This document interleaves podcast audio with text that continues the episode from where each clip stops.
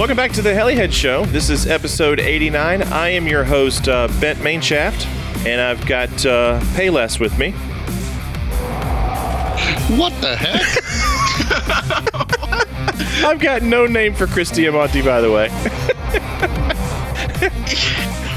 Payless? I'm like, what? Oh, God, we'll get to that in a minute. But we have the very beautiful and talented Miss Simone Zunterer with us tonight. Oh, thank you.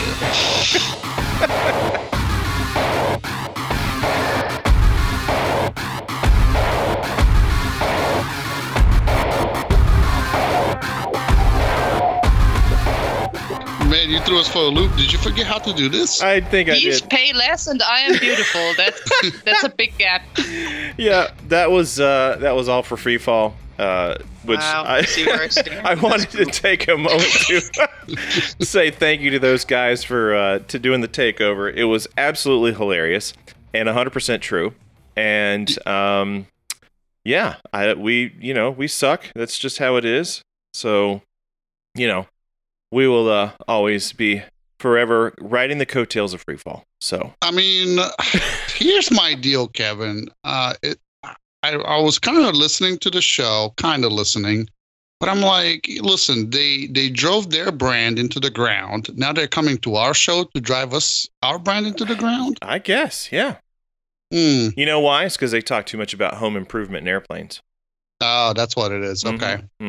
Mm-hmm. Oh, God, we're not on a good path. Gucci's been talking a lot about airplanes See, lately. No, no, no. I, that's where I draw the line. I don't, Gooch, you can talk about whatever you want in our group, but it's not coming to the show. You can leave those planes right there. Okay. Well, did you hear that actually Christy Amonte got a plane? Yeah, I quit. I freaking quit. Yeah, and Frank has two. Old Les Doritos, he's buying freaking massive planes. Many too. Like I think he's up to like three or four planes right now. That's crazy. What's what? Yep, that's it. That we're leaving heli. The heli you know community what it is? is over. I, well, I expect a podcast soon. I I assume. Uh, okay. Is he I mean, is he married? If he can afford that. uh he yeah. I don't know. I don't know. He's he's playing with the with fire, but mm. you know I, I just it's funny because I brought mine down. Well, I had somebody else build it. And then I kind of brought it to the basement. And then like three days later, my wife came up the stairs. What is the airplane doing in the basement? And I'm like, crap. You know, I thought I hid it away good enough, you know. She, and the first, the first thing, the first thing that she said, I'm going to tell Kevin that you got a plane because you know he doesn't. No. Like that. Oh, yeah, straight up. I, you know, it's funny. I threw up just uncontrollably the other day. Now I know why. That's what it was. Mm-hmm. Uh, yeah. No, who who tra- built it? Oh, one of the club members from Dude, the local club, like a, down the road from me. Such a bougie ass bitch, I tell you. Listen, I'm trying. To, I, I'm listen. It's a plan, right? So I said, "Hey, can, it's a there. There's always a, a method to my madness." So first, I had him build the airplane, right? And he did great. I gave him another airplane that I had that needed to be rebuilt a little bit. He did that. So now I'm prepping him for the first helicopter. Mm. So see, like first I need to, I need to test the willingness to do work for me, and then I give him the heli and say, "Listen, I'll come back in three days. I need it to be, you know, ready for maiden." Well, I mean, it was a smart move because you're testing his skills on a plane that doesn't matter because helis matter yeah. more. I mean, yeah, mm-hmm. you know.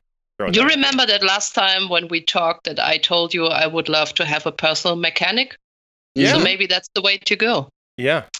Yeah. So that's that's that's just it. You gotta you gotta you know, and especially you might want to have more than one mechanic, right?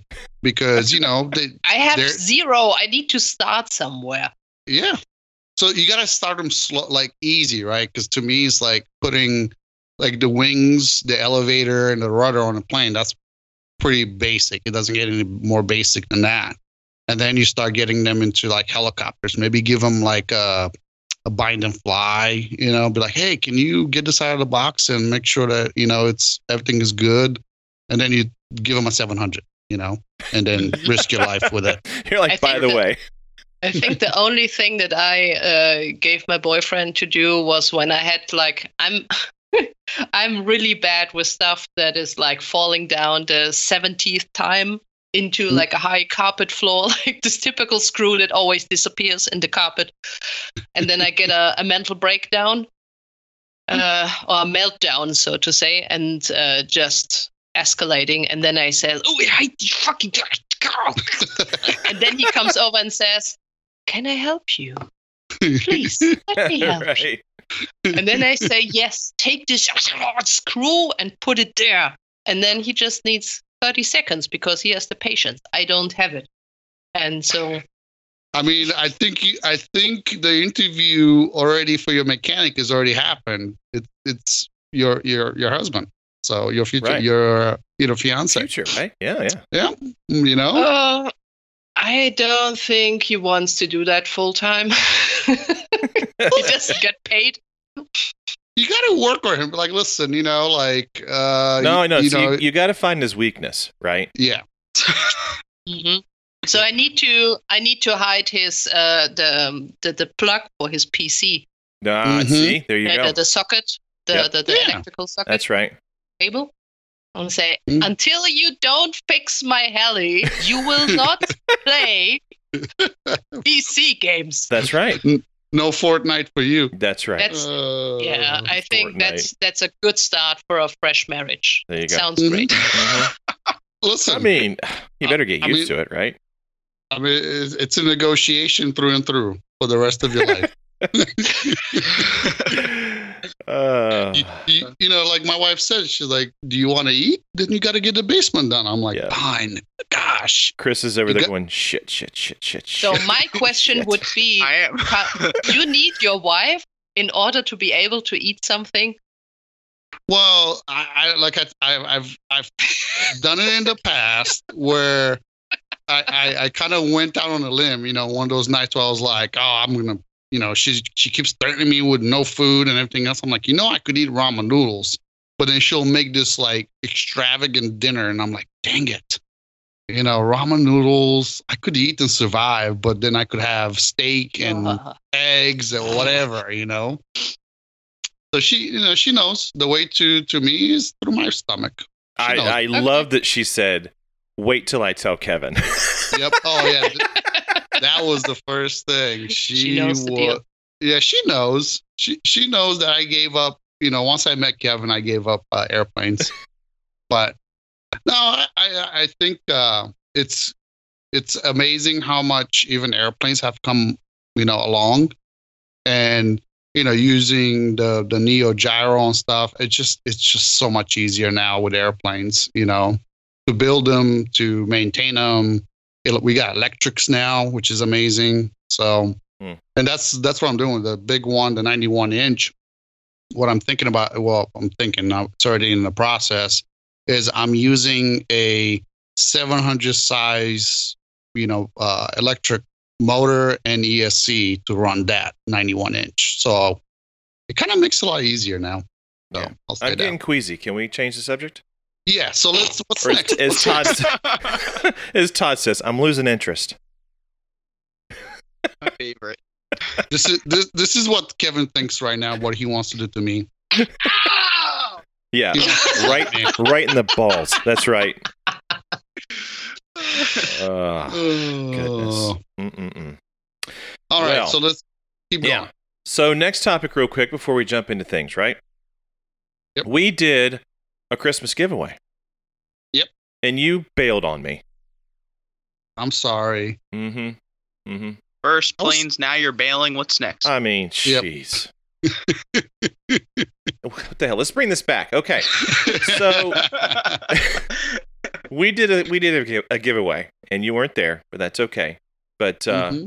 uh, we are still in the process of reaching out to people. That's terrible. How? That's just awful. Well, part of it is that, um, for example, so huge thank you to B K Hobbies for, uh, you know, entertaining the idea with the Theta servos, right? So, mm-hmm. however, the ones that we were going to send out, they're not in stock yet, yeah. right? And they're some of the stock. Stuff wasn't in stock. Yeah, so there lies the problem. So huge thank you to all our sponsors, to include B K Hobbies. Yeah. Um, but at the same time, we're still kind of working through the process of getting this stuff out because it was out of stock, whatever the case may be. We did not have this stuff necessarily sitting on a shelf ready to go. Yeah. So there's that. Um, so we're just a little bit more patient. I think we're starting to line up uh, who we owe what, and then so we can get this stuff out when it comes back in stock. Right on. Yep. It was a good yep. time, though. It was very fun. And uh, and I know that the the people, some of the people uh, responded back, and they were just absolutely ecstatic. So uh, I think it went over pretty well. That's awesome. You never uh, know. All, yeah, all I could do is just, you know, Kevin had, you know, started the idea, and all the people that, all the companies that donated, just huge thank you to them too. Yeah. You know, absolutely. It's it's huge to be able to do something like this. Very simple. You know, you do not have to sign your life away to enter the drawing or anything like that. That's so. Right.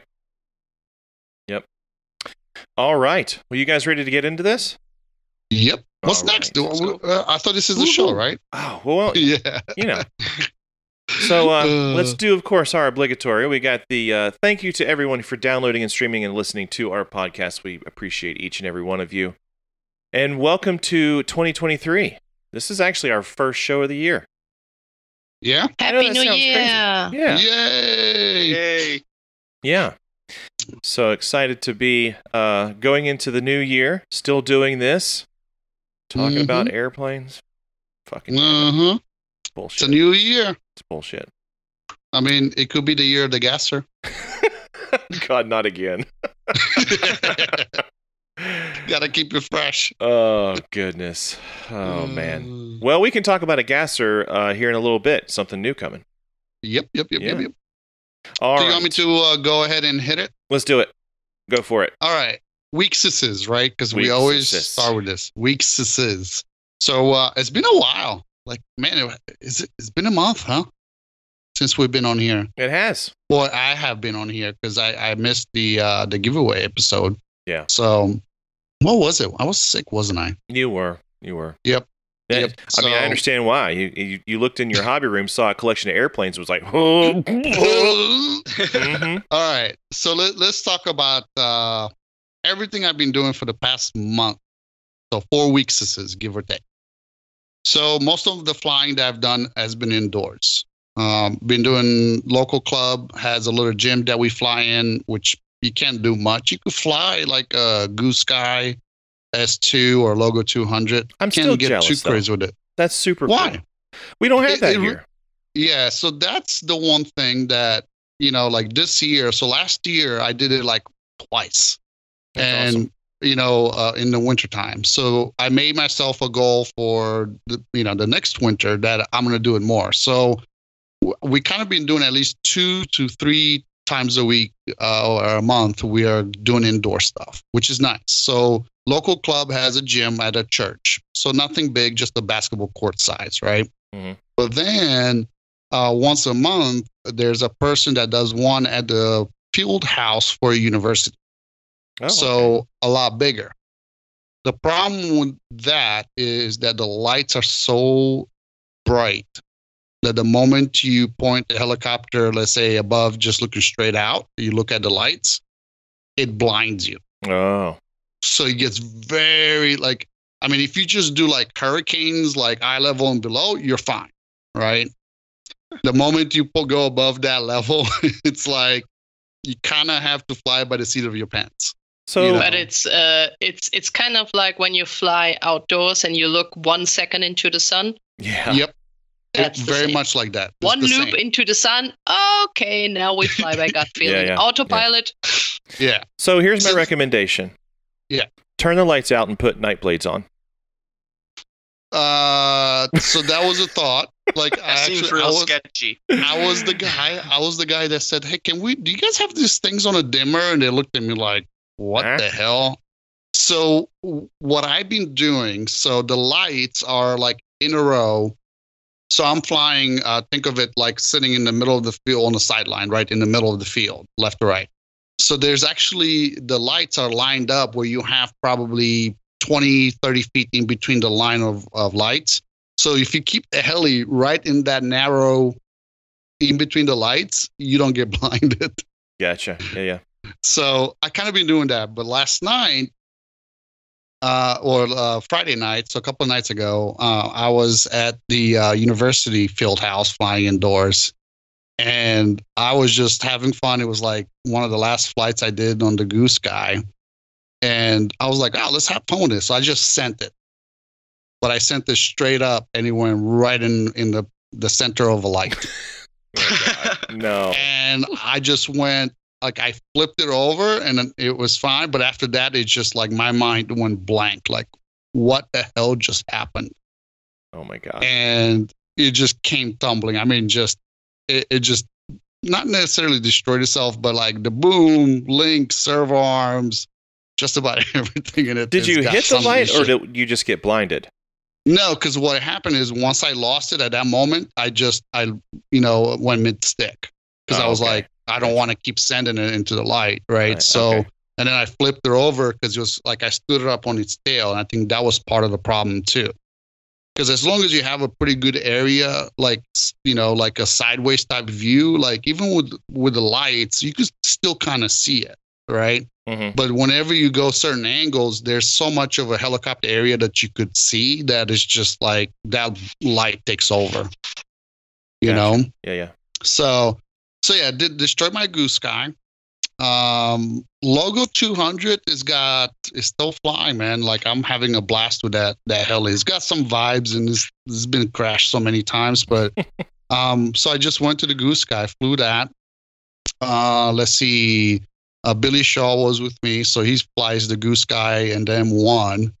He was trying to fly the M one, and it was just like crash after crash after crash. I think it's so small, man, and it moves so fast that it's yeah. just, he was like, I think I'm going to get rid of it.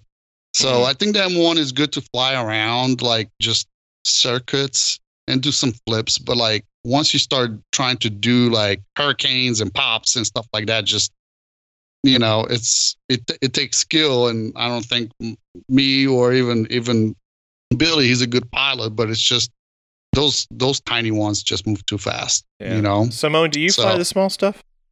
Have you tried the Goose Guy? Um, I can you hear me? Oh, okay. Yeah. Mm-hmm. Um, I tried on the on the Snohomish Fun Fly. I tried one of the really tiny ones. But I don't remember which one that was. But I was really impressed on how good this thing flies. Mm. So yeah, they're they've come a long way, right? You know, like that's normally one, normally yeah. you have the problem that if as soon as because I'm flying my funnels in the tail heavy side mm-hmm. and not very maybe not one hundred percent perfect, so maybe uh, partly the tail is a bit sideways, so it has to work harder, and still it. Never, never went out. So right. everything was fine. It was outdoors with a bit of wind, so I was really impressed. Yeah, but I don't own anything that small. Yeah, okay. it's it's tough. Like, don't to be honest, it's I got it just mostly for indoor stuff. You know, um, when I go outdoor, I'm just gonna take my bigger stuff automatically. You know, so. Uh, so yeah, so lots of indoor flying, which I'm excited about because that awesome. that was one of my goals. Yep. Uh, let's see what else. So, uh, got some new servos into my Genesis. Remember, I used to have the Futabas in there. I got rid of them, mm. and just because like I, I, you know, they were the super expensive H C seven hundreds or whatever they are. Oh, were they? Um, okay. Yeah, and I, I didn't see even with a seven sixty on it, I didn't. I didn't think that it made me that much better, or it made my flying that much better, or anything like that. So I'm like, so you, you know what? I mean, I, yeah. I got rid of all my Futaba stuff. So you sold the Futabas and went and bought a new car? Yeah. Well, I will say this: I did not lose a single cent on those. Oh, so I used awesome. them for a season, right? And I sold them with the shipping included, right, for what I paid for them. Okay. Cool. Right. And that's that's how I looked at it. It's like I buy them, yeah. Like people could be like, "Oh man, you're cheap," because you know you negotiate and you bring down the price even on something like the H C seven hundred. But the fact of the matter is that I'm like, at the end of the day, it's not not like I sold it for a gain when I went to sell it, right? Sure. So yeah. they really, you, you could make the argument that it was a gain because I used them for a season. Not that I have a ton of flights on them, and I didn't lose any money, right? But at the end of the day, they're. They're good. They they ran great. It's just I didn't think I didn't see any value at it, in my opinion. You know. Yeah, gotcha. So I went and got some Theta servos. So you know, got a Theta servos, I got a Neo for the Heli, and I started putting it all back together, and I realized I don't have the the little uh, telemetry uh, wire harness for the for the E S C, which is a Y G E S C on there. Okay. That goes into your Neo. So that's the last thing that I need, and then once I have that, just uh, uh, Neo set up, and then start flying, start practicing um, the P schedule with it. So nice. Uh, let's see.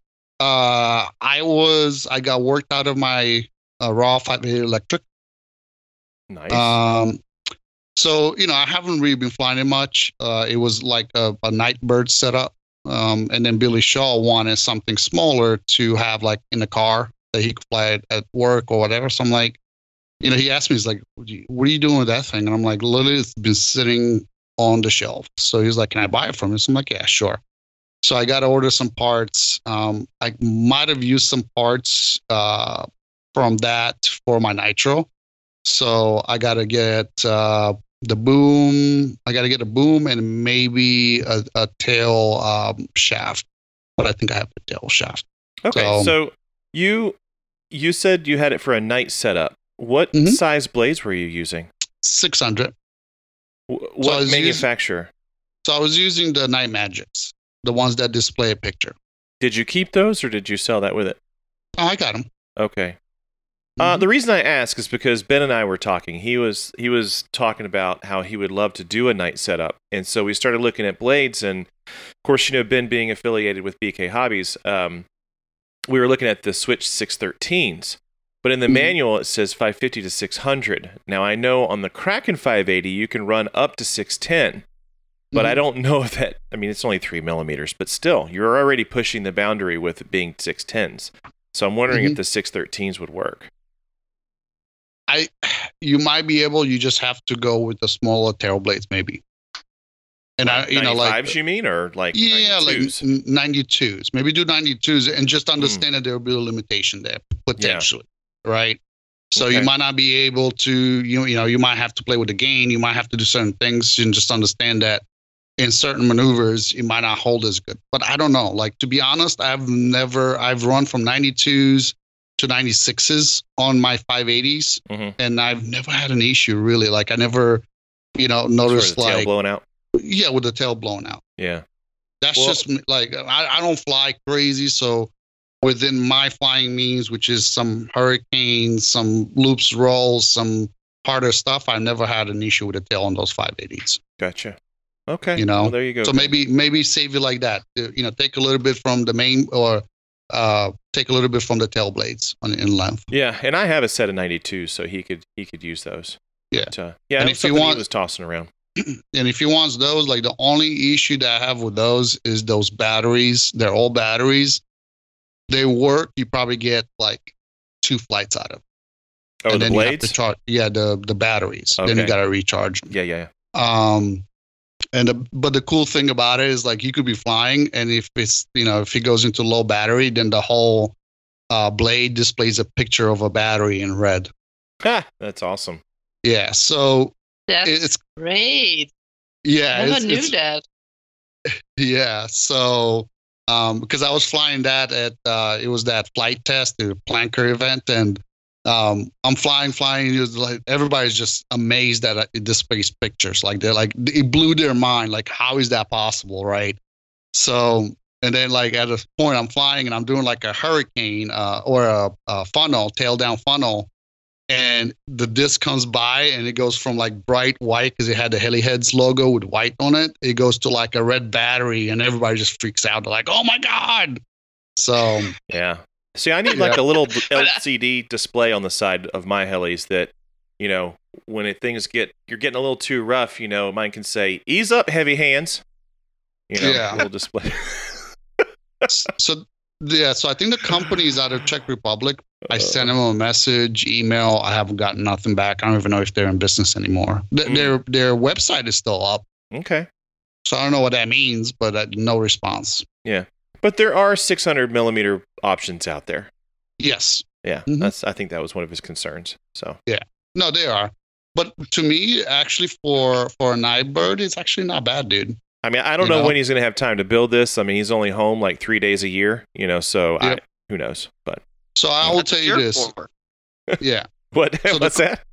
That's what you're for. Oh. You're the one who's going to build it. I, dude, I don't yep. have time. The Maybe. cool thing about the cool thing about those blades is that you could actually uh, put certain pictures like with white on it that mm-hmm. it's so it's so bright that it actually shines down on the body. Okay. But the, so really you could get away with very minimal like body L E Ds. Right? Gotcha. The only issue that I had was I needed something on the from the main shaft to the nose of the heli. Hmm. Because whenever the heli was coming straight at you, you didn't really like from far away, like you didn't really have a good um, reference light. Yeah. Right. But like sideways, well, I did is like the, the Raw seven hundred or even uh, uh, the Kraken. You could actually tie a, a white strip on the side frame, you know, like a five inch, you know, uh, strip of L E D to kind of get your, your level. Right. You know, when the helicopter's level from the side. So yeah, those, uh, he's got options. Yeah. Well, this conversation started because I was like, man, I really wish our field had night lights, you know, night flying lights. Mm-hmm. And he was like, I don't know if I can do that anymore. He's like, my eyes, you know, blah, blah, blah. He's like, but I want to do a night rig. And that's kind of how this spawned. But I was thinking, geez, you know, if I had night lights or, or we were allowed to do, you know, the, the lights at the field, I probably would fly more, you yeah. know? So, so like I was, I've always flown in, in, you know, construction lights. And to be honest, like the first night bird I flew was Mitch Boots. Okay. And Mitch went all out. Like his canopies, he's, he's got L E Ds everywhere. Oh, his is uh, great. Yeah. And it's, it's, uh, it's a five eighty. Yeah. Yeah. Right.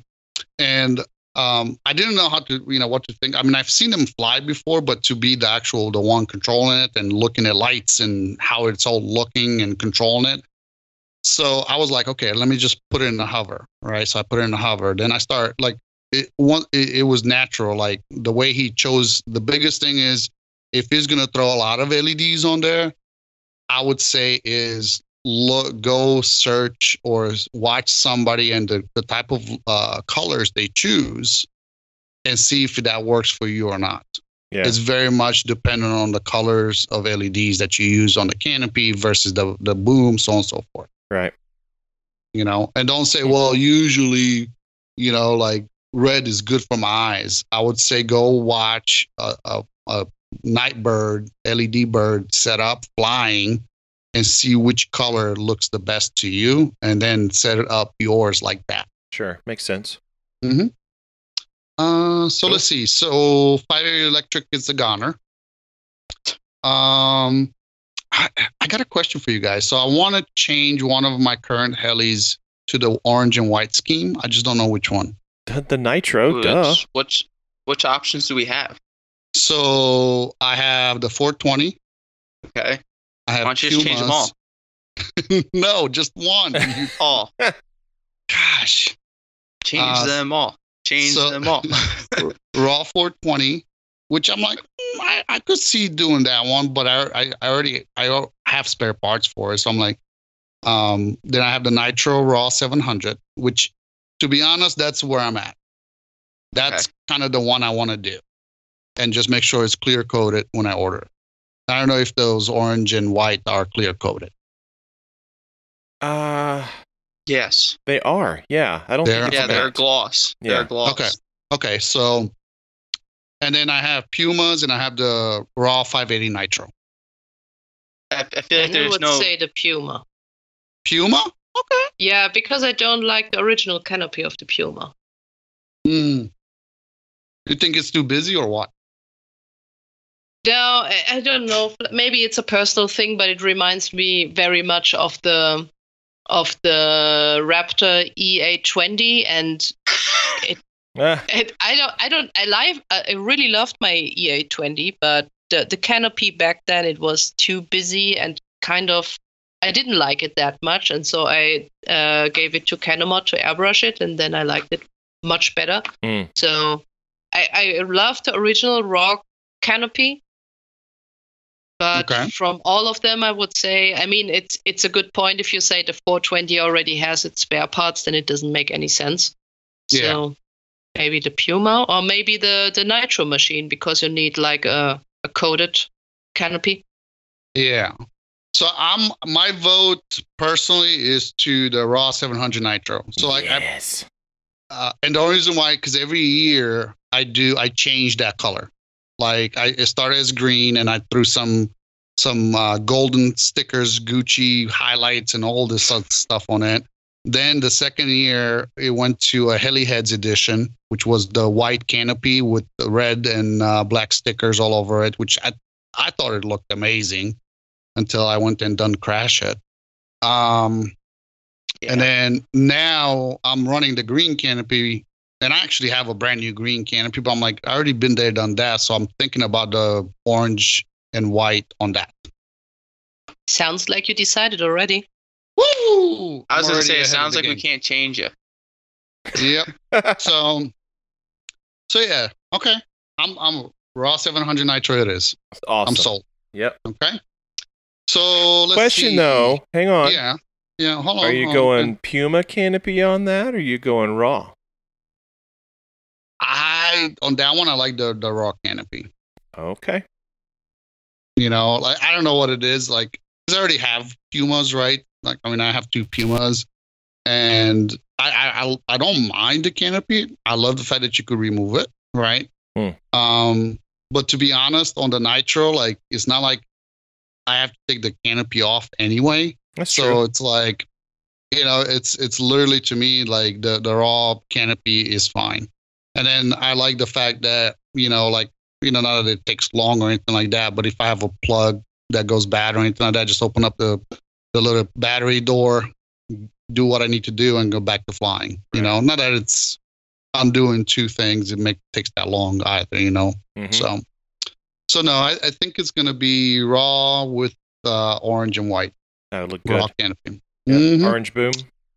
Yep. Yeah, yep, yep, yep. You know, you know we love our orange. Mm-hmm. You know, it's been for a long time. So, um, that's about all I have when it comes to, other than, let me, let me so upcoming events. Mm-hmm. We're, we're starting the new year.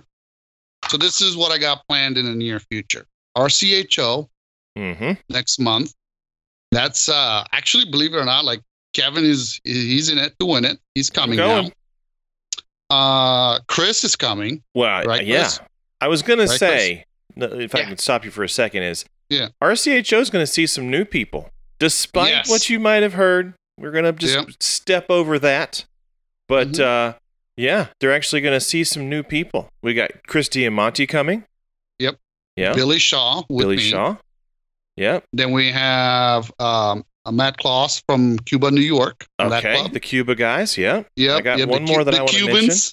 Yep. Okay, which one? Who do you have? For the first time ever, we have the Bill Ann coming to R C H O. Oh, what? man. The, oh. North, the Northeast is coming down mm. strong to R C H O. I'm stoked, yeah. Oh, man. Yeah. I'm looking forward. Uh, to be honest, even if it's cold, even if it's miserable, I think I'm looking forward to just go to an event. All and right? I want to say, too, I, I heard rumor that Kevin Teschner might be coming. I don't think what? he's ever been there either. Yeah. Get out of town. So that means yeah. Shaw is coming, too. Mister Yeah. Shaw? Uh, that's a good question. I didn't hear about uh, Steve, if he's coming. Um, mm. But I do know that Andy was in the market for a new camper, and I'm with all these people coming, buddy, you better hustle. That's all I'm saying. Mm-hmm. You better get that figured out. So, so... people need places to stay. But listen, I, I just want to mention it's going to be low key, low key.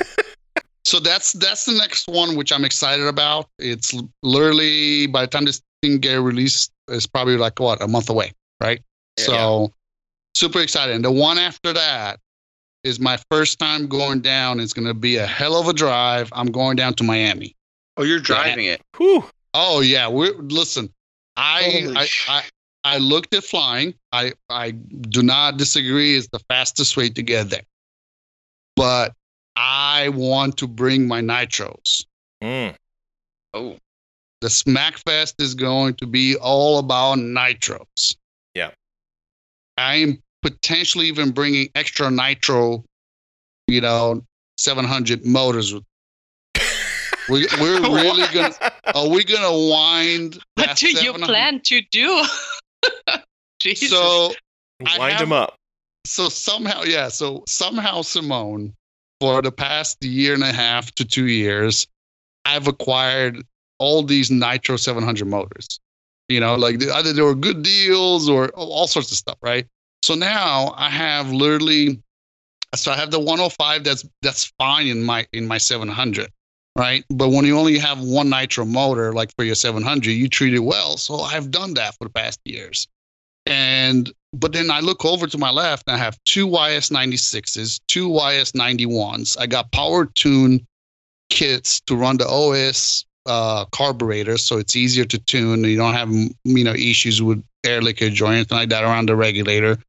And I'm like, literally just sitting there. So I'm like, I need to take the one oh five out. It's just so hard for me to take out a good running motor out of a helicopter. Mm, I hear that. You know? So I'm like, so listen, I might give myself a reason at A M P S to have to put a Y S in there. So are you... Why? Are, Why do you want to go to a fun fly and change a running system yeah. and then risk the possibility that you are there screwing and adjusting the whole time and not flying? Mm. Well, that's what I'm trying to to to lead to, which is that it's going to... I'm going to take that one oh five and I'm going to run it on the edge. Let's see, can it perform... If we wind it up on the high end and we run this thing at like twenty-one hundred, how much can we get out of that one oh five and not baby it like I've done for the past, I don't know. I've been flying that motor now for how long, Kevin? Like three years? Oh, bye-bye. Bye-bye one oh five. Mm-hmm. What's and wrong I, with babying it? Is it making you enough power? Oh, yeah, no, it's fine. That's what I'm trying to say. It's, it's a fine motor, but I'm like, you know, like sometimes you got to have fun.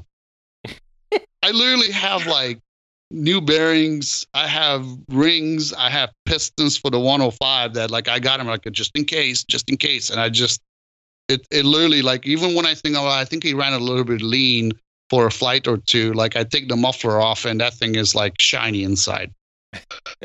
And, like, so you're going is... full Tareq style then? Yeah. Yeah. Yeah.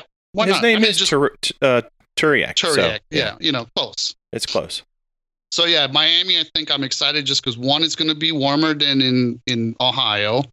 And uh, there's a ton of people going. Sounds like even Todd Dudek might show up, man. What? Yeah, dude. So yeah, like it's going to be like me and Billy Shaw going to drive. Well, I think it's like fifteen hours. Are you taking a camping? How fast are you going? so uh, I'm not, but we rented a camper to be dropped off. Okay. Are you taking, you're taking your car? Yeah. Mm-hmm. Hmm.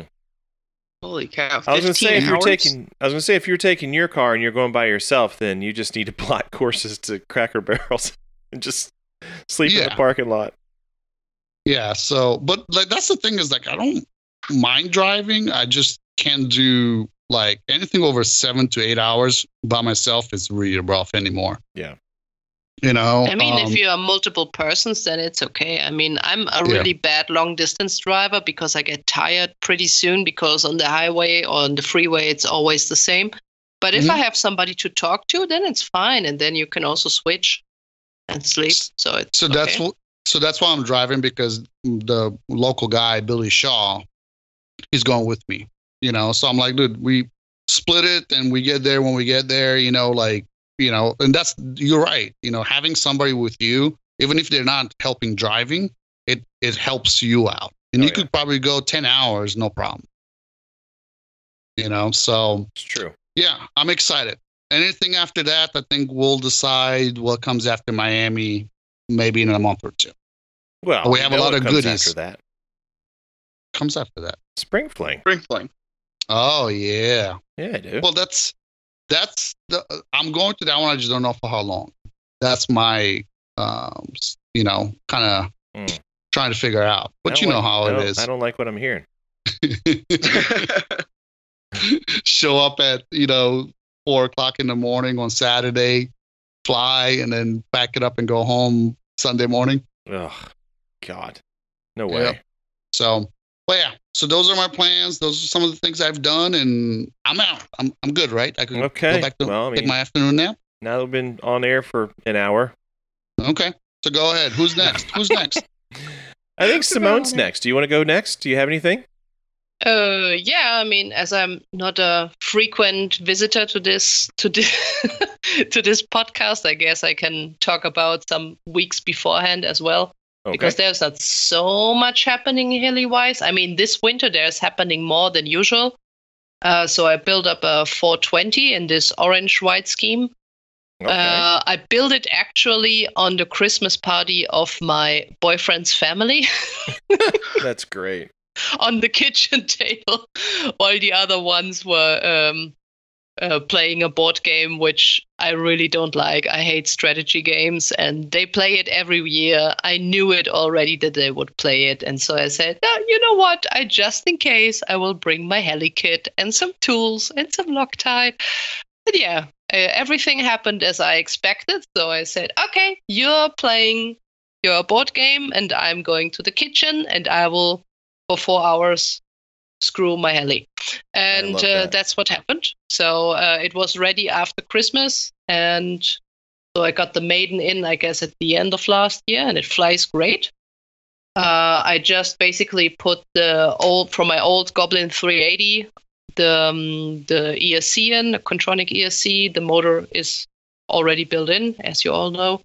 And I have some new K S T servos in it, which are also doing great. I'm really surprised by this heli because, I don't know, since last year we have a lot of wind, at least where I fly, and um, normally a four twenty or three, three eighty is, yeah, I mean, you can fly, but it's not really fun. But this thing actually really flies very stable. So I'm quite impressed. And it's always in the in the trunk of my car, so whenever I have time, I can go out like five minutes from my home and fly at least two batteries. So just to keep the level over winter. Um, the other thing I'm doing right now is that I'm having a collection of, I don't know, two or three videos, um, heli flying videos from, yeah, I mean, from pros that are high above my level. But people that have some flights where they don't do a lot of pirating stuff, and they have some maneuvers that, or some, um, what do you call it, um, uh, transitions, where which I really like. So I'm having that on one screen, and on the other screen I'm doing my my simulator, and then I'm just trying to rebuild some of the maneuvers just to progress and do something new. Because sometimes when I look at my videos, I feel like, oh, you're basically always doing the same. And so I want to mix that up a bit. Um, and yeah, I mean, Rotor Live is coming up now in the first week of March, so just a bit more than one month to go. I guess this year it will be quite easy because in the last years, I mean, I'm visiting Rotor Live since ten, twelve years, I guess. The last two years didn't happen because of COVID. Um, so I think there will be a lot of people going there. And usually I was flying there a lot of demos for a lot of uh, my sponsors.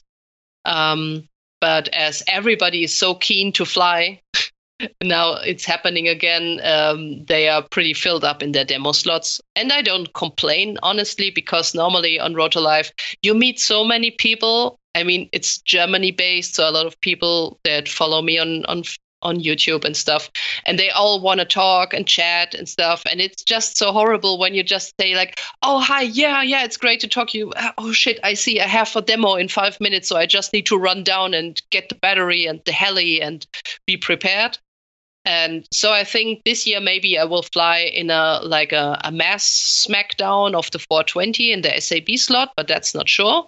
So I will bring my four twenty oh, nice. anyway, and I will see. But in the worst case, which is for me also a good case, I'm not flying for anyone, and I'm just will be will be there, and we'll talk to the manufacturers and to the people, and I kind of enjoy that also a lot.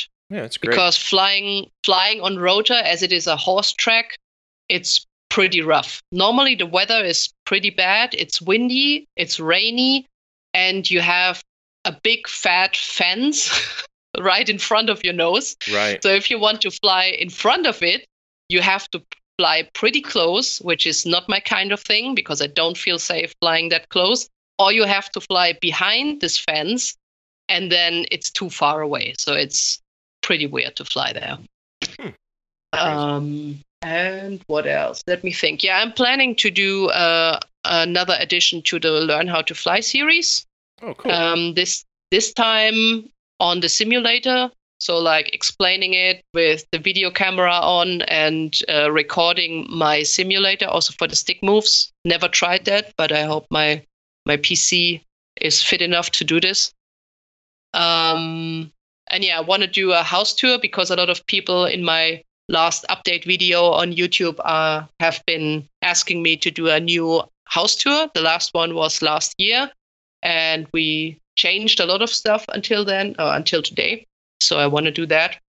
So I have a lot of ideas for YouTube videos. I'm currently also cutting the or editing the um, vlog for uh, my U S visit from summer. But it's like nine gigabytes of videos and photos and stuff. And oh, wow. Yeah. It's kind of demotivating when you start and you see how much you have in front of you. Like, ah. Oh. Right. Yeah, yeah. Yeah. Yeah. Um, our... That's it, I think. Oh, okay. So far. Yeah, I was gonna say my, my oldest daughter, she's got any, she's gotten into uh, like doing video and, and things like that. So uh, we actually went to Utah uh, for Christmas, and uh, so she was, you know, shooting video and whatever else, and, and I was too. She was like, you know, can you do video while I'm doing this, whatever? I'm like, yeah, sure. And so by the time she was done, we were looking at it yesterday. She was, you know, putting together this, you know, video for our family and stuff, and uh, and it was like ten gigs of you know, video and pictures. I was like, yeah. Holy crap, you know, it was a lot. Yeah. Yeah, it's just not the pure size. It's also like the amount. So I'm shooting normally at sixty frames. So mm-hmm. if I have something that is more graceful, if you slow it down, which I do mostly on uh, some, for example, maybe you have seen on my YouTube channel, the this music video I did about the Snohomish Fun Fly. Mm-hmm. So parts of it are also in slow motion, so some stuff just looks more graceful in slow motion and right. not that shaky and not that nervous. And so you always should shoot in sixty frames per second, which makes the video file bigger.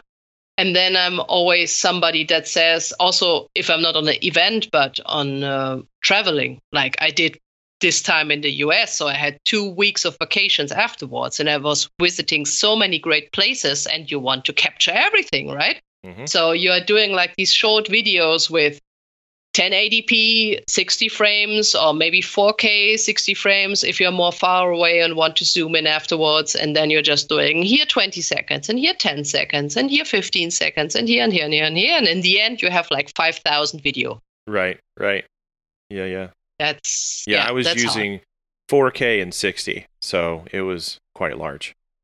Yeah. Okay. You know. Yeah. Then I can imagine. Yeah. Well, very cool. All right.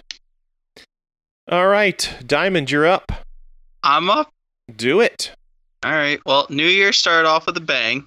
We went to a That's all field I can hear. That's my boy. I won't disappoint. We went to a field uh, down south. It's like right on the New York and New Jersey line. Uh, a bunch of guys came out to it. And we had kind of like New Year's Day, like mini fun fly. And we went there and it was going great. Had a lot of fun while we were there. And end of the day, we couldn't go home without some carnage.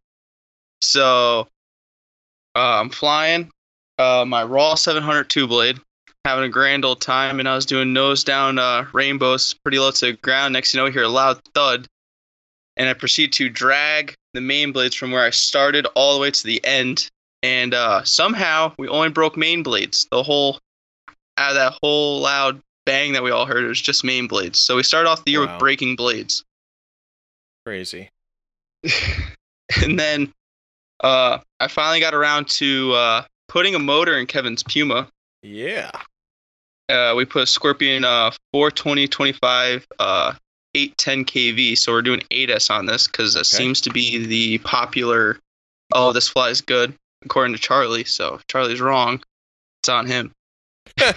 Yeah, no, I, I prefer eight S.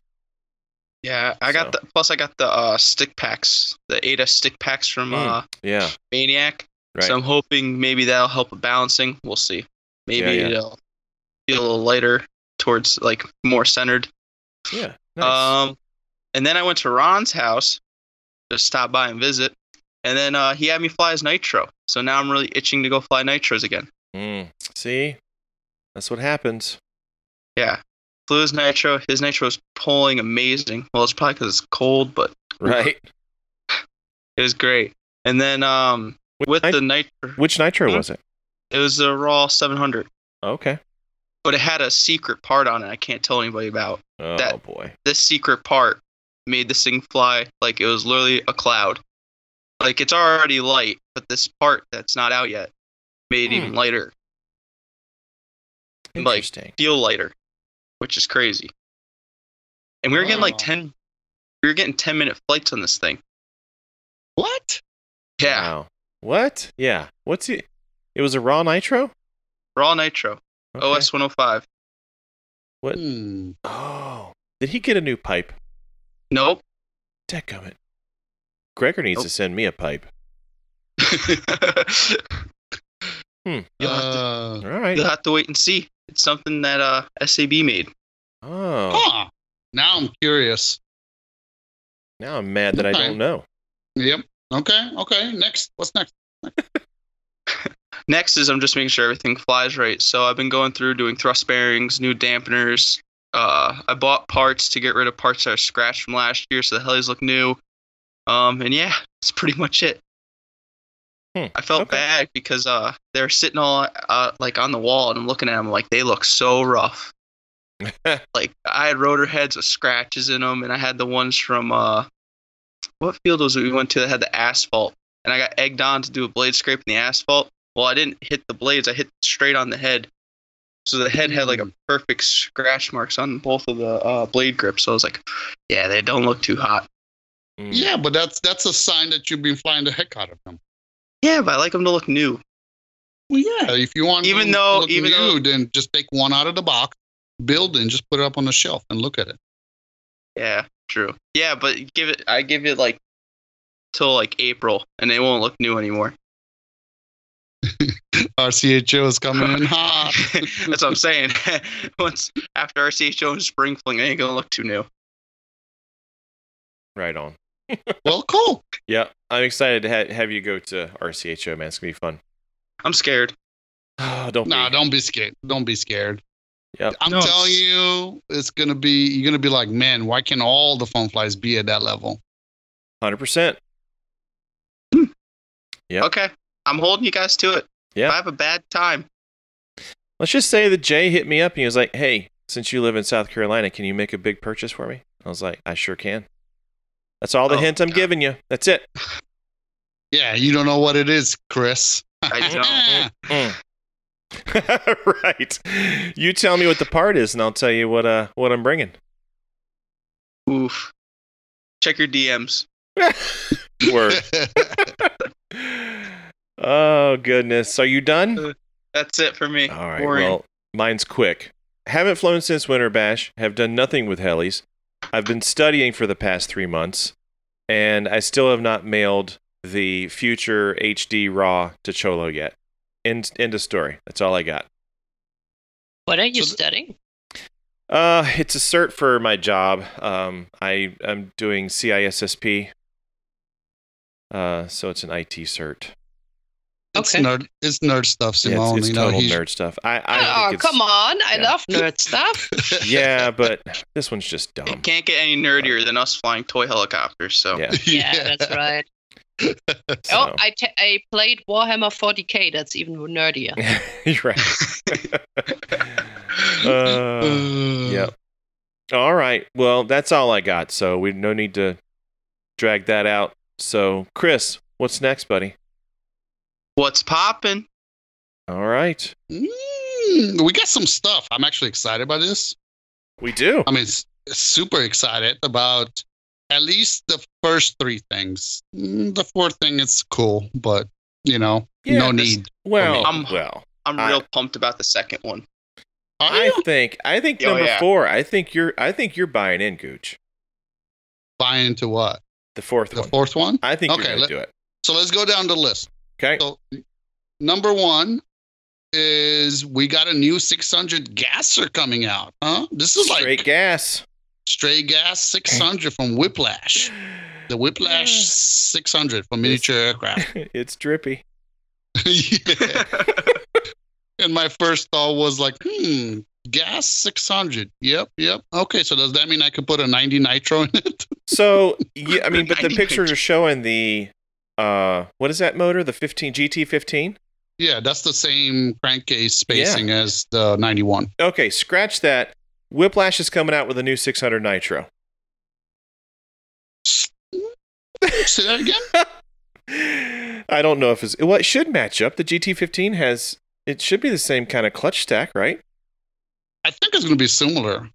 I mean, you might have to do some kind of, like, adapter, maybe, maybe, but yeah. I think it's going to be close.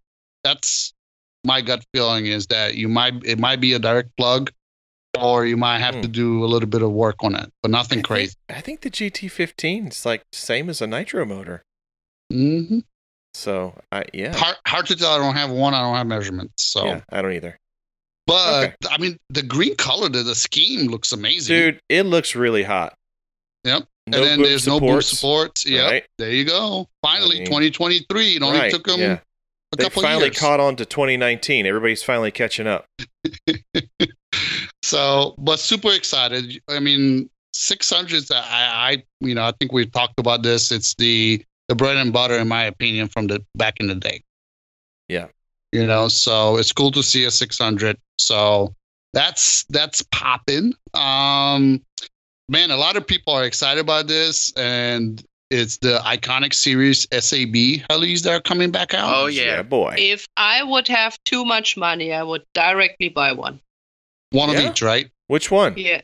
No, no, I still have my Black Thunder, so I was mm-hmm. thinking, like one month ago, I was thinking about getting rid of it because, as I told you last time, like Enrico wants us to fly the newest model, so it still flies great, and I love it so much. But I thought like, oh yeah, just to keep it uh, because you like it. Where's the point? But now I see that it's officially iconic, so maybe it's worth more money. That's right. It's you a, can dust it, it off now. Yeah, it's, a, it's a classic, but, right? Yeah, no, it's a class. No, it's an old timer officially. Um, but the original green one, I always loved that one. And I just don't know if I love the red one or the green one more. But mm. Enrico is not selling the red one.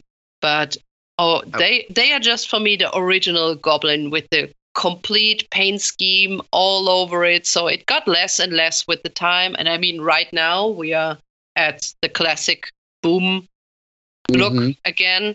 So that's a bit sad for me because I always loved the, the, the painted booms. So mm-hmm. for, I'm I'm completely hyped about this, but it's so yeah, there's it's there's three models expensive. that yeah there's three models that are, you know, S A B is gonna release is the O G Green seven hundred, the Black Thunder, and the Black Thunder Nitro seven hundred. So so that's not the Sport. It's the no Black Nitro. The just true everybody knows. Black Nitro. Yep. Mm-hmm. Uh, this O G green, is it a comp? I don't, that no, looks like, it's the, no. Yeah, it's the O G one. The only thing that yeah. they did different is it comes with a special S blade that's got green on it. Yeah. Mm. And then apparently they did uh, in the head dampening, they updated the dampening in it, but they still kept it the original D F C. Okay. And instead of the molded gear that came with it originally, you get the uh Black Thunder gear, I believe, which is the C N C with the Delron on the outside. Okay. So you get that gear in it, so that way you're not getting the original yeah. gear. So a bit updated. Yeah. Mm-hmm. So I, yeah, I just wanted to kind of bring that to light because I know there's some people that thought, you know, oh man, I totally get that green comp that's coming, and I'm like, I don't think it's a comp. I think it's the original, mm-hmm. real deal. You know, with proceeding. With some updates. Yeah, with some. Well, yeah, sure. Mm-hmm. But I don't think it's a comp. Uh, so yeah, I know. You- Somebody's, I know from our group here, somebody's excited by the Nitro one, though, right, Kevin? uh, I think so. I mean, as long as I can get one, there's only fifty. Yeah. fifty of each, yeah. I mean, I might know somebody high up, but that doesn't mean he, you know, gives a crap about me, so. You know? So, yeah, I think it was, so I had, like, messages just from my group of uh, of people, like, they were like, man, I might have to get me one of those. And I, I probably, I think, because I counted the other night, I think it was like four people, and that's yeah. not counting you, Kevin. So you would be the fifth one. So I so think you're they're gonna, telling me there's a chance. So, but I also think it's a double-edged sword. I think a lot of people um, might actually buy the seven hundred Nitro, the Iconic series. Yeah, yeah. You know, and, and you know, people ask me, like, well, what's so special about it? You know, like, because one of the, the, the folks there, um, they were out of the hobby for a period, and it's like, well, why is the, what what's the, the rave about it? And I said, it's one of those. It's it's even though some people say, you know, they'll be like, well, it's heavier, but I'm like, but dude, you, we never had an issue with, with that series. Yeah, we never was, had a single issue with it. Yep, I was running seven thirteens on a Y S ninety-one, and I was like, dude, this thing flies light. Mm-hmm. True story. Mm-hmm. Yeah. I remember. I remember the first Black Thunders were six fifties. Woof. six fifty mm-hmm. with a one oh five. That thing would boogie. Yeah. So, and that's that's how I describe it. It's one of those where I don't think you're really gonna have any any worries. Yeah. Never had vibration issues. Never had anything. They were solid. They took crashing pretty good, from what I remember. Like I, I don't think I had like a, a oh yeah bazillion crashes, but. Chris, what do you think? Because you ran that line, right? That was like my favorite line. I loved Thunders. They're my absolute favorite, but they were great. Oh yeah, you could you could long dart that thing at one hundred miles an hour and it'd be fine. Well, well, Ke- no. Kevin Kevin has the the the the spirit fingers going on. So boy, I have a he, magic he, touch. None of mine yeah. crashed nice, but that's just me. Yeah, but then again, nothing in Kevin's hands usually crash good. That's true. That's true. You know, for in all fairness. Yeah. But I think at, at, from a standpoint of build it, tune it, and fly it, like you're not gonna have like the the the, the small stuff like oh you know like there's an issue with the tail you know this and tail that. No, there's none of that with those. Nah, dude, those there's things no out real of the box. Issues. Yeah, those yeah. things out of the box were amazing. Mm-hmm. So, super excited about that. So, let's go to something other than S A B. So, uh, O M P is coming in hot mm. with the M four. Okay. Which is a three hundred eighty millimeter blade heli. Okay. All so, right. It's really more or less direct competitor to the Goose Guy R S four, because that one is also three eighty. Right.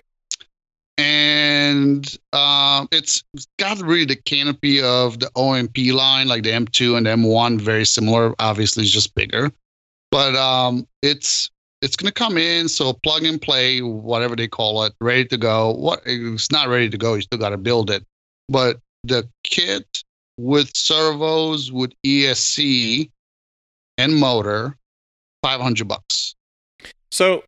Is this, you have to build it, or does it come pre-built like the M one and M two? No, it's it's a kit. It comes kit, just like the R S four, the Goose Guy, same thing. They call it plug and play, but it's not necessarily plug and play. They're just using plug and play that it comes with most Everything. Of the stuff, right, huh. that you would have to buy on top of the kit. Okay. Hmm. Okay. Um, the only difference with the M, O M P M four and the, let's say the the R S four, the Goose Guy R S four, is that the O M P doesn't come with a fly barrels unit, where the uh, Goose Guy will come with a fly barrels unit. Gotcha. Which is, I think, the reason to me. Like, if you take a, how much is a an average cost of a fly barrels unit, brand new, two hundred bucks, right? Yeah. Give or take, right? So if you take five hundred dollars, no fly barrels unit, you add a fly barrels unit, you're going to be right there with the cost of the Goose Guy.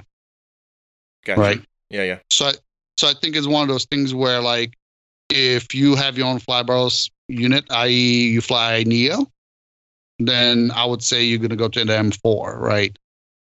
Um, unless you really think that the Goose Guy fly barrels unit is that great that you would buy a another radio that, you know, or use a, some kind of receiver. Because I guess you could do, a, you know, and I've never done it with a Neo, but um, you could actually, with a Goose Guy, you could just, the, the R S four, all you will need is the receiver. Gotcha, yeah, yeah. So, I don't know. Just, it's, you know, it's a competitor. Then we know, we know that we, you have the, the, uh, the flagship, which is a Raw four twenty, which, you know, like, you could sit there and say, well, it's four twenty, these are three eighties. I think they're the same arena, you know? So if you're really particular about the type of V S C you want to run, fly ball servos, then obviously you're going to go and buy the Raw four twenty. And I think at the end of the day, the difference is, I don't know, I did a setup with the Raw four twenty. Um, and I think I came out like right at about a thousand bucks with everything, like to keep it equal with the Goose Guy R S four. So really the difference is like three hundred bucks, give or take. Okay. You know, so you're paying for having the flexibility to choose exactly what you want with the Goblin, which, I mean, once again, it's depending on what your budget is, right? So right, right. Fly what you could afford, right? So, that's right. Um, let's see. Last but not least, on what's popping, the Evo radios are starting to ship. Yeah, so I, Cholo got finally. One. Yeah. Mm-hmm. Yep. So, have you seen? Have they started to ship the uh, the trainer yet? I haven't seen anything on that. The I haven't trainer? seen anything on it either. Oh, yeah. The what? I know that one of the guys I know here from Germany, he has a flight school. He has mm-hmm. one, but I yeah. don't know if he has special connections to Mikado or not. But maybe they are shipping. I saw somebody even in the U K, I think, has one. So I'm thinking those are like unique, like with very purposeful why they have it, right? So, but yeah, so the Evo radios are shipping, which is good news. Uh, with that, you know, it's not just the radios, but we also have the e- the Evo Neos that are coming along with it. So is that both radios and flybars units that are shipping now? I don't know about the flyrelish units. I I, I okay. think the radios though are, for sure. Okay. Um, but they're, you know, uh, forward and backwards compatible, right? Uh, from yep. last we heard. So it will run a Neo. Yeah. Yeah, yeah. So Evo and Neo, it will run, but the old Touch will not run the Evo. Okay. So, I mean, I, so only only so, with the Evo radio is forwards and backwards. However, the old uh, Touch will not. Yes. Do an Evo, so it's not forwards. Right. It's backwards. It's backwards. backwards. So I don't know. I, I think it's cool. Um, I I know some people are already making a big deal, and maybe I don't know in a year or two, whatever case may be. Um, to be honest, like the my Touch that I have now, it's it does what it needs to, and the the Neos are you know plentiful still, I guess. So I have no real reason to switch. Um, I know some people want to run, you know, the faster servos and this and that. I I, I don't know. I, I don't see an, uh, a reason right now. But it's cool that they're finally, that what's signaling is that they finally got the whole chip shortage, sounds like, somewhat figured out. Yeah. Mm-hmm. So that's the good, in my opinion, it, that's the good news, is that sure. yeah. they're figuring out the logistics and the supply chain for those radios. Right. Yep. And that's all I got. All right, do Simone, you, do you have anything to add? Is there anything new that you know about? Hmm, I know something which I'm not able to announce. Oh, jeez, you and Chris, what in the... Goodness. I just How? say I'm I'm looking forward to Rotor Live. Okay. Okay. So there will if, be... So if, the news if, is that there's something new being released at Rotor Live. That was at least the plan in December. I don't know if it holds up, but okay. that has been said. Okay. And that's from S A B normally, or Contronic? Uh, no, S A B. But uh, normally, like, Rotor Live is, at least it, here in Europe, the, the, the big part where you announce new stuff because it's a fair. A lot of people are there, and also, um, like, it's in March. So when just when the flying season starts, so that's the perfect date for announcing new stuff. I'm excited, Simone. Uh, see what it is. Too. That means we're gonna. That means we're gonna spend more money. God. Yeah. Shut up and take my money. uh, it's it's the the marketing model, and uh, well, call me a sucker, whatever. It's it's always in you know fun. I know S A B is very good in selling me stuff that I, I I wouldn't say that I don't need because that's point of view, right? But mm-hmm. uh, they, they really do a good job. If you already have like every heli from every size, I mean, it doesn't matter if you're a sponsor pilot or not. If you have a heli from each size and they just bring out a new one and it's not so much new stuff, but it just looks so neat and the marketing is so good. And you look at it, you think like, oh, I think I need it. Yeah. Yeah, we agree. Oh. All right. And that's it. It sounds like we're, that's a wrap. All right. Well, no more, no more popping. No, no. Okay. Nothing's it's popping deflating. Anymore. Yeah. It's deflated. All right. Well, let's take a short break and we'll be right back. Hey everyone, just wanted to offer a great place to shop that I've been shopping at for years. anything heli dot com. Anything Heli is owned and operated by Dave Mullen, based out of Wisconsin. Anything Heli started in two thousand ten selling R C helicopters and accessories, and he does it because of his love and passion for R C helis. Dave strives to be unique in that he puts customer service first and provides each customer with knowledge or products, quick email replies, and fast shipping. I can tell you firsthand that anything heli dot com far exceeds some of the competitors in the industry. Dave carries Oxy, O M P, S A B, Gowie, and all associated parts. He also carries industry-leading blades, electronics, and accessories needed to keep your heli flying. If you haven't checked out Anything Heli, you should at anything heli dot com.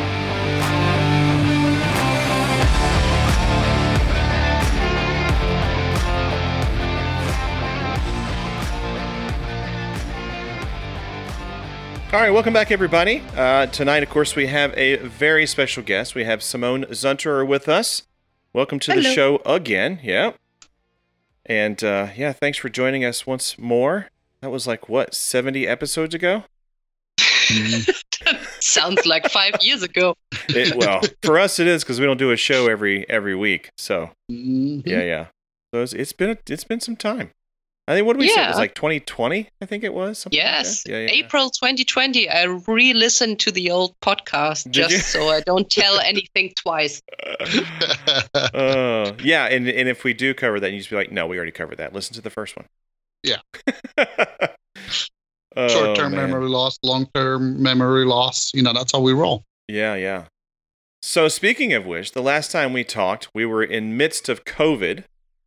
And uh, how have things changed in Germany since COVID? Like now that it's three years later, and and what I mean to say is is like for us, it I think we kind of found that for folks that could work from home, remote, that they found out, you know, we can really actually do this. They don't have to be on site, and you know, because with my job, I know that there's a lot of companies that waste a lot of money to have us sit and occupy some office space when.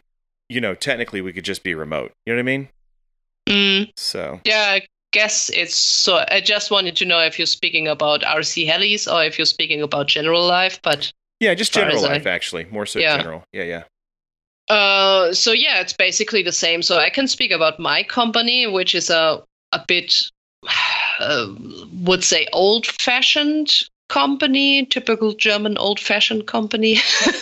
And although we are an I T company doing software, uh, our big boss is, yeah, he's an older guy and he's like, oh, you have to be at the office. Yeah, and right. um, so we had the opportunity before COVID to go like one day to mobile office and the rest you had to go to the office. And during COVID, of course, everyone worked from home, which as a I T company is not the problem because you have a laptop anyway. I'm a user interface and user experience designer, so I basically just work from my laptop. I don't need anything else.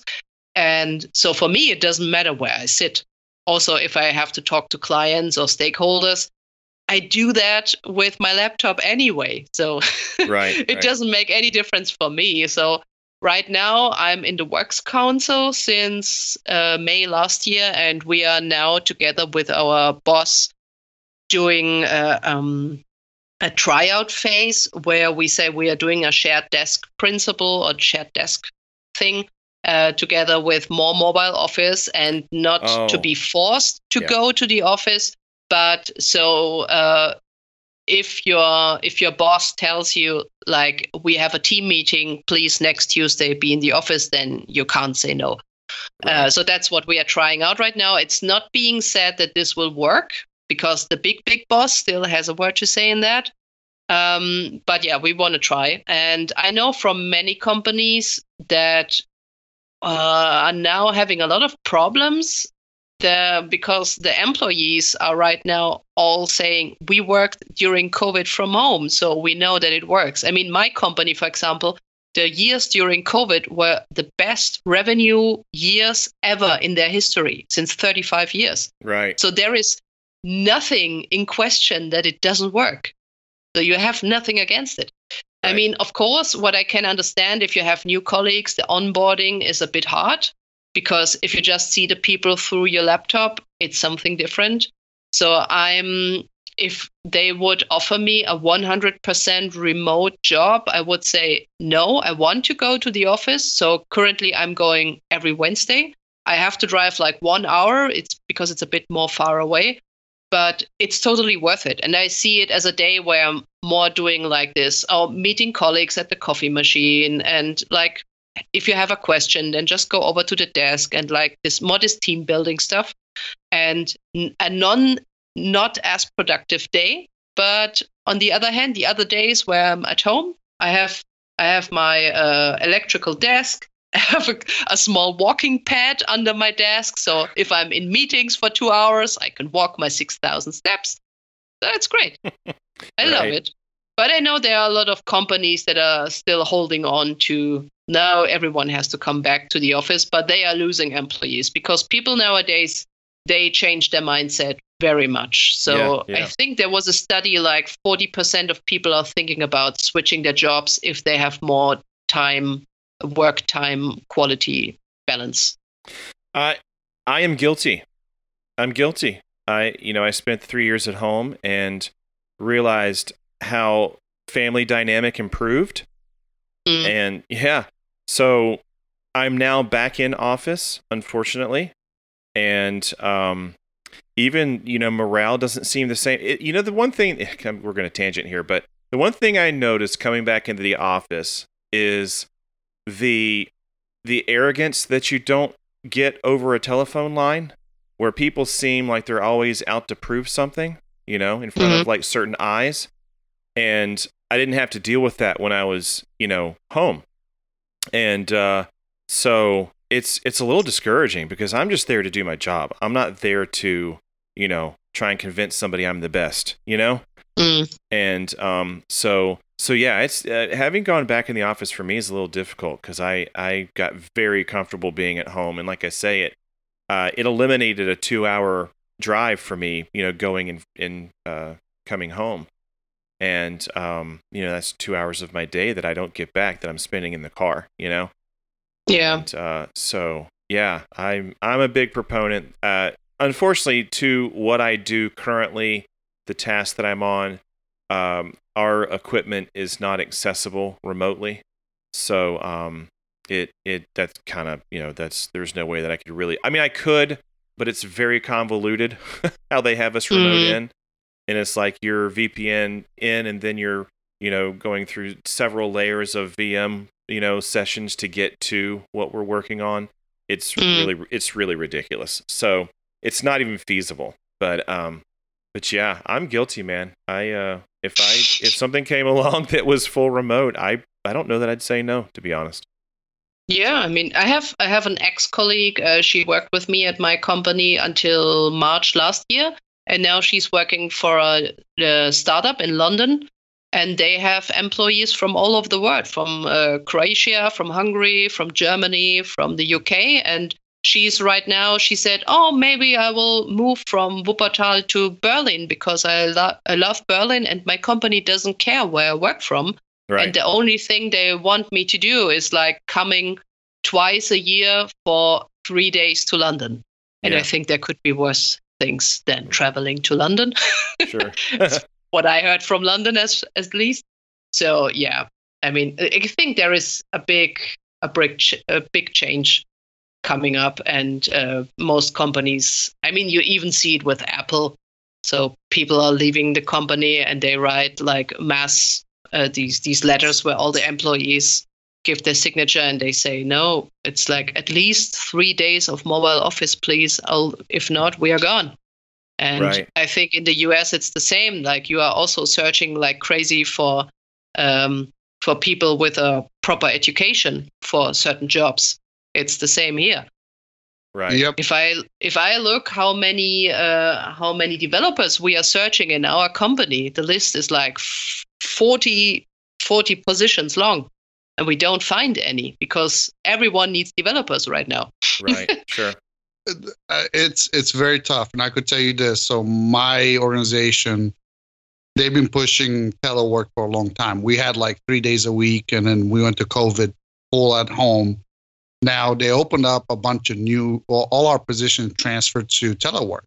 Okay, we had for a position, so we had like roughly like twenty, twenty open spots that we put out the request for resumes. Right, we had sixty-five hundred applicants. What? And, wow. Oh yeah, and majority of those when we asked them, because I, you know, we had multiple panels. I mean, just crazy amount of people. Everybody that we ever asked is like, well, why? Like, you I mean, because my job or the job that we're interviewing for could be done in any of the government agency, right? It's contracting, right? It's dealing with contracts. Mm-hmm. And they told us, they're like, listen, you know, it's it's full remote work. You know, I did it for the COVID. Now some of these places want us to go back. I don't want to deal with that. I can yep. work. I could get my job done from anywhere as long as you tell me where I need to, you know, like, if it's my house, it's my house. If it's if I could move wherever I want to move, like that, that was the number one answer. And we knew, like, you know, like everybody. Even me, I'm guilty of it. It's like it, it it's a double-edged sword for me, right? I feel like I'm never leaving the house at times during the week, right? I have to make an effort to leave the house, mm. but it's so much more flexible. Yeah, but the and, work-life balance is something you cannot pay with money. Exactly. So. I tell everybody, I'm like, because there's like, well, why, you know, why should I apply, Daniel, to to your organization? I tell them, I'm like, you have unbelievable flexibility. I'm saying, I'm not even talking about working from home. They literally went down the list of if like flexible tour, meaning you could literally, as a, you know, one of my employees, let's say today uh, their kid has something at school, right? The day of, they could come in the morning and say, hey, Daniel, I'm going to start an hour early. Right. And then from eleven to twelve, I got to go to my kid's school for like a presentation and I'll come back. Okay. Or they could say, I want to, you know, make it up in the back end.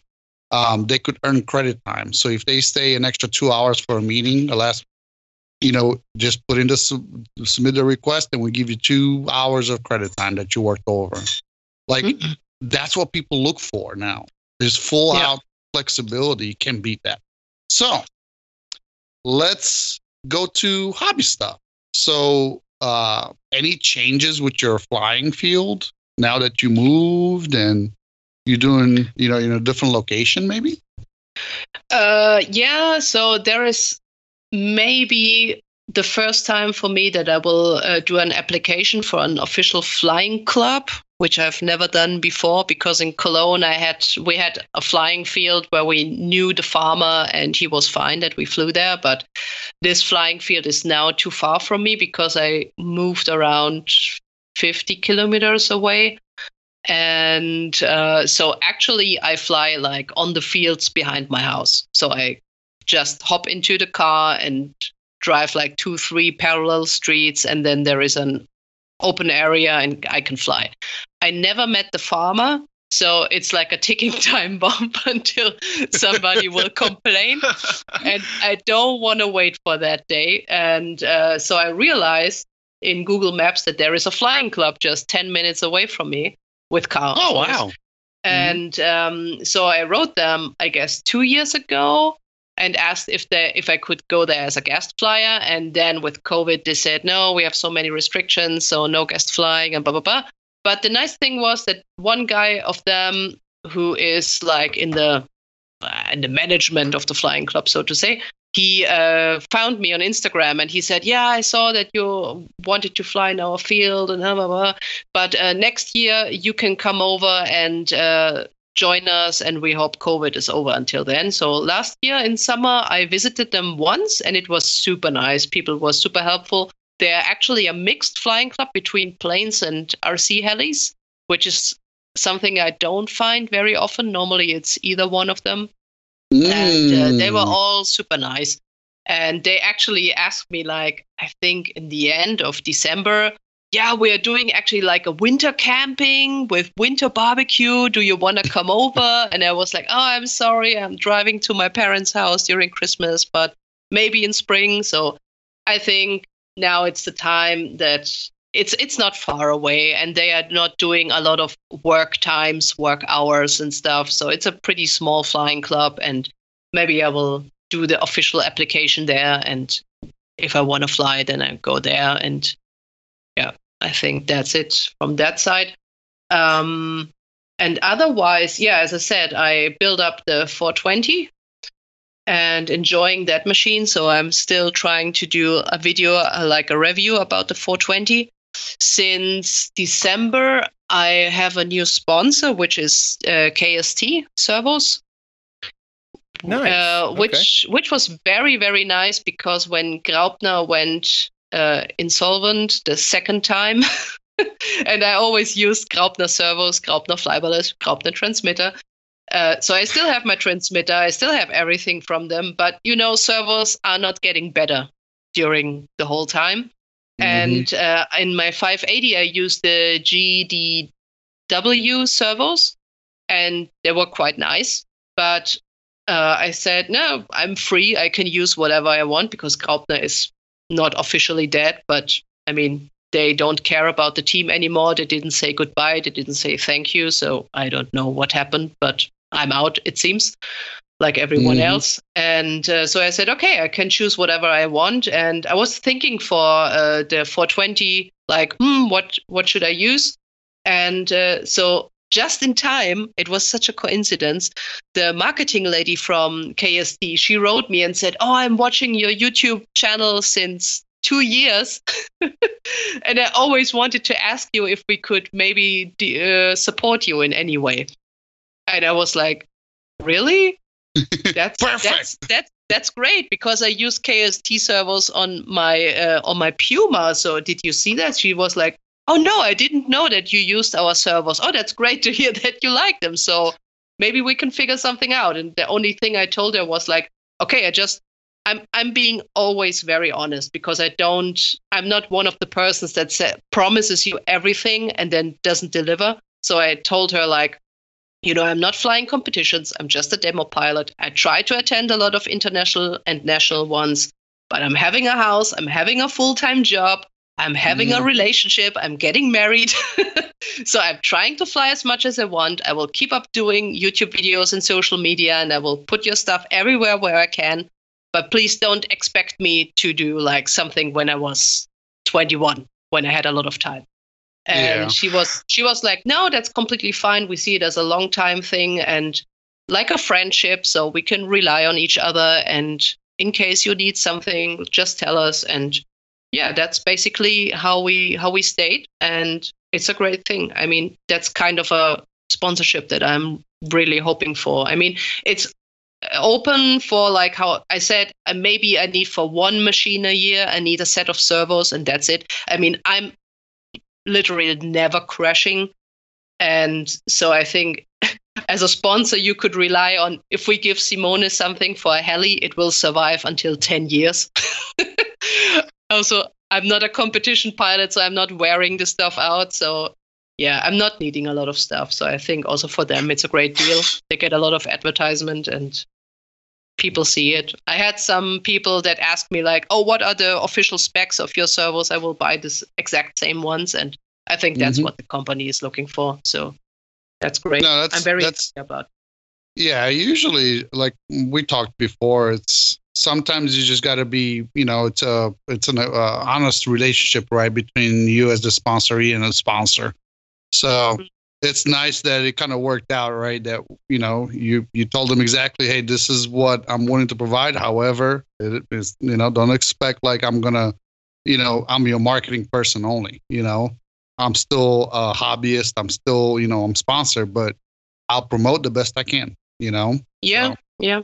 And, you know, the best part for me is if they approach me. I mean, I, I have approached S A B back then, but um, normally I, I love it when when brands approach me, because that means they actually looked at what I am doing and they are interested in what I am doing. So it it means they they know my flight style, they know how many times I'm traveling, they know how much I'm doing on social media and YouTube, and they seem to be fine with it if they write me.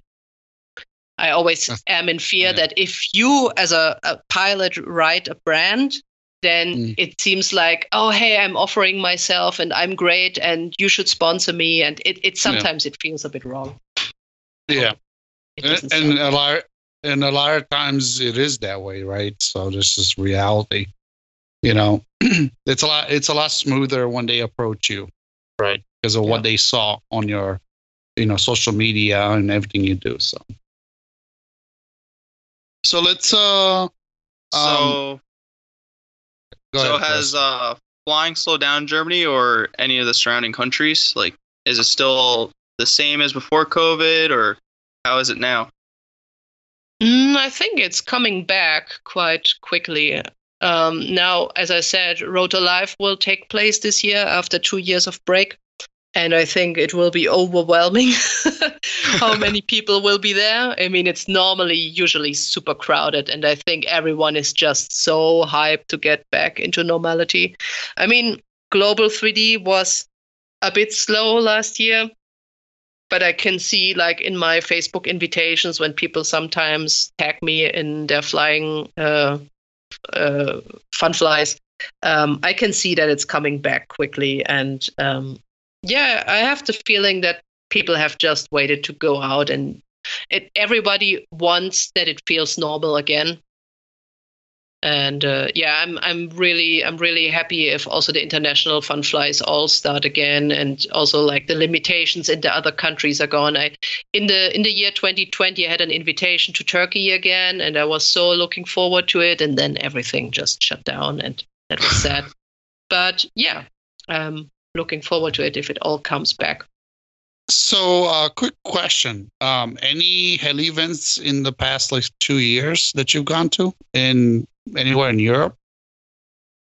Uh, Global three D last okay. year in July. I mean, yeah, Europe. Uh, let me think. I think not really big ones. The most stuff I went to was more or less private. Okay. So usually I have around here in Cologne, I have two, three big events that normally always take place, but they all during COVID, they all shut down. And I think they need some time to just figure it out how to do it again and if they want to do it again. But yeah, like the, the last year since twenty twenty were super boring. Yeah. So this is why I'm also so hyped. Everybody is, Simone. Everybody yeah. is. Like, yeah. I'm. I'm trying to plan. I, I wish I could plan out all the events for the you know whole year, but it's it's tough, you know. So. Yeah, I know. Very cool.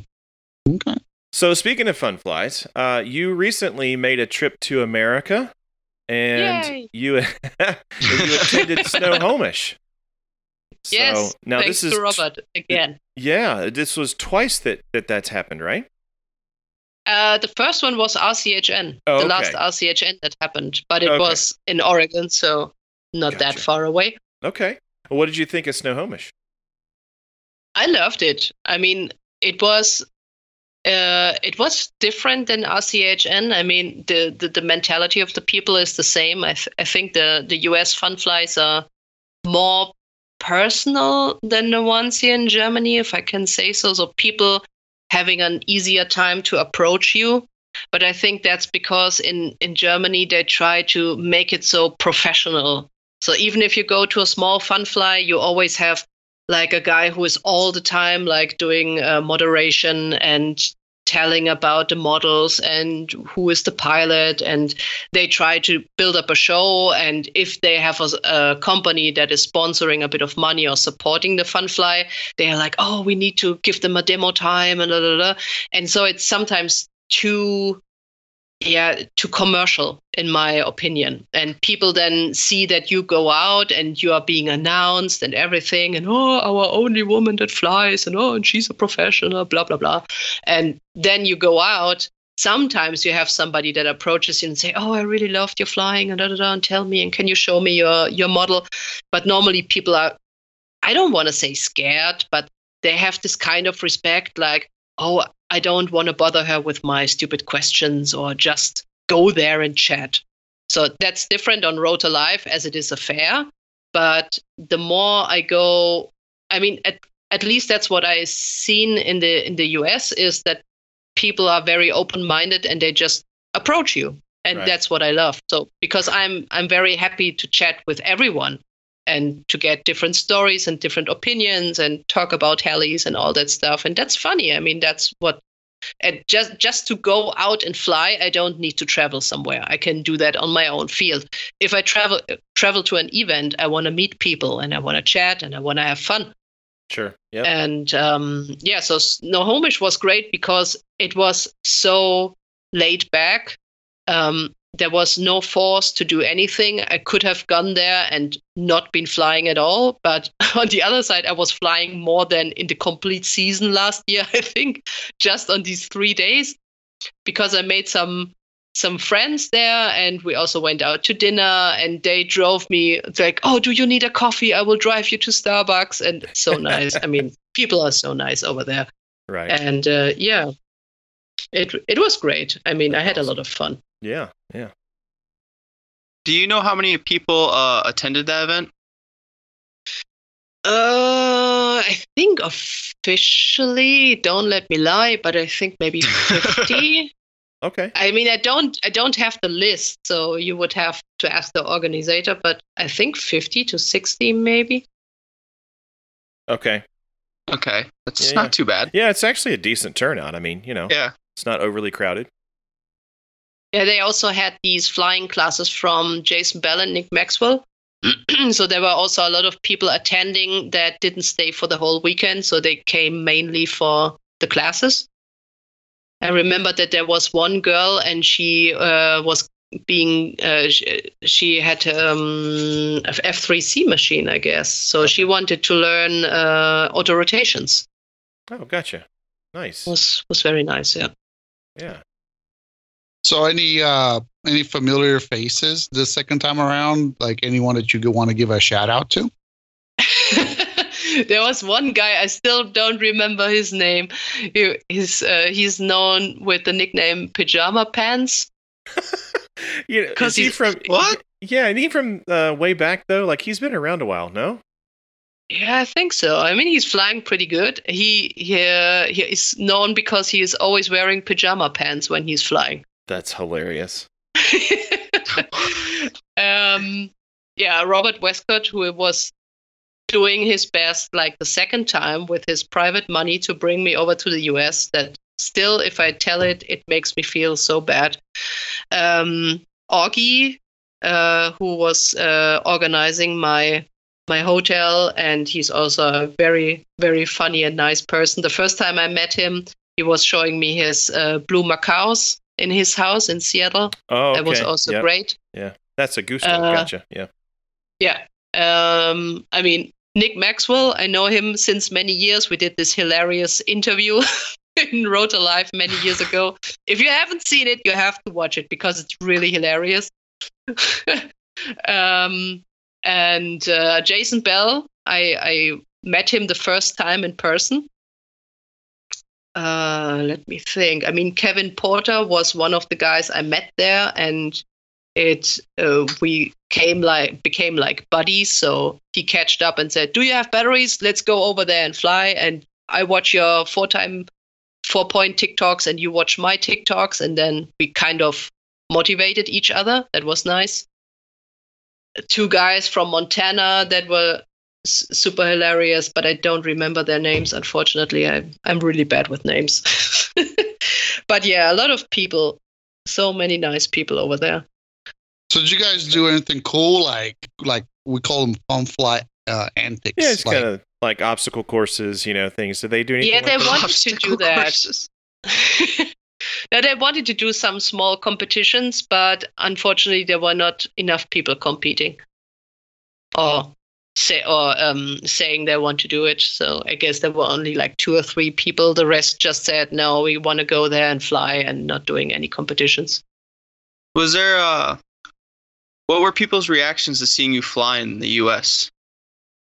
Uh, I remember there was one guy, uh, I don't remember his name as usual, but um, he was watching me and he said, you know what?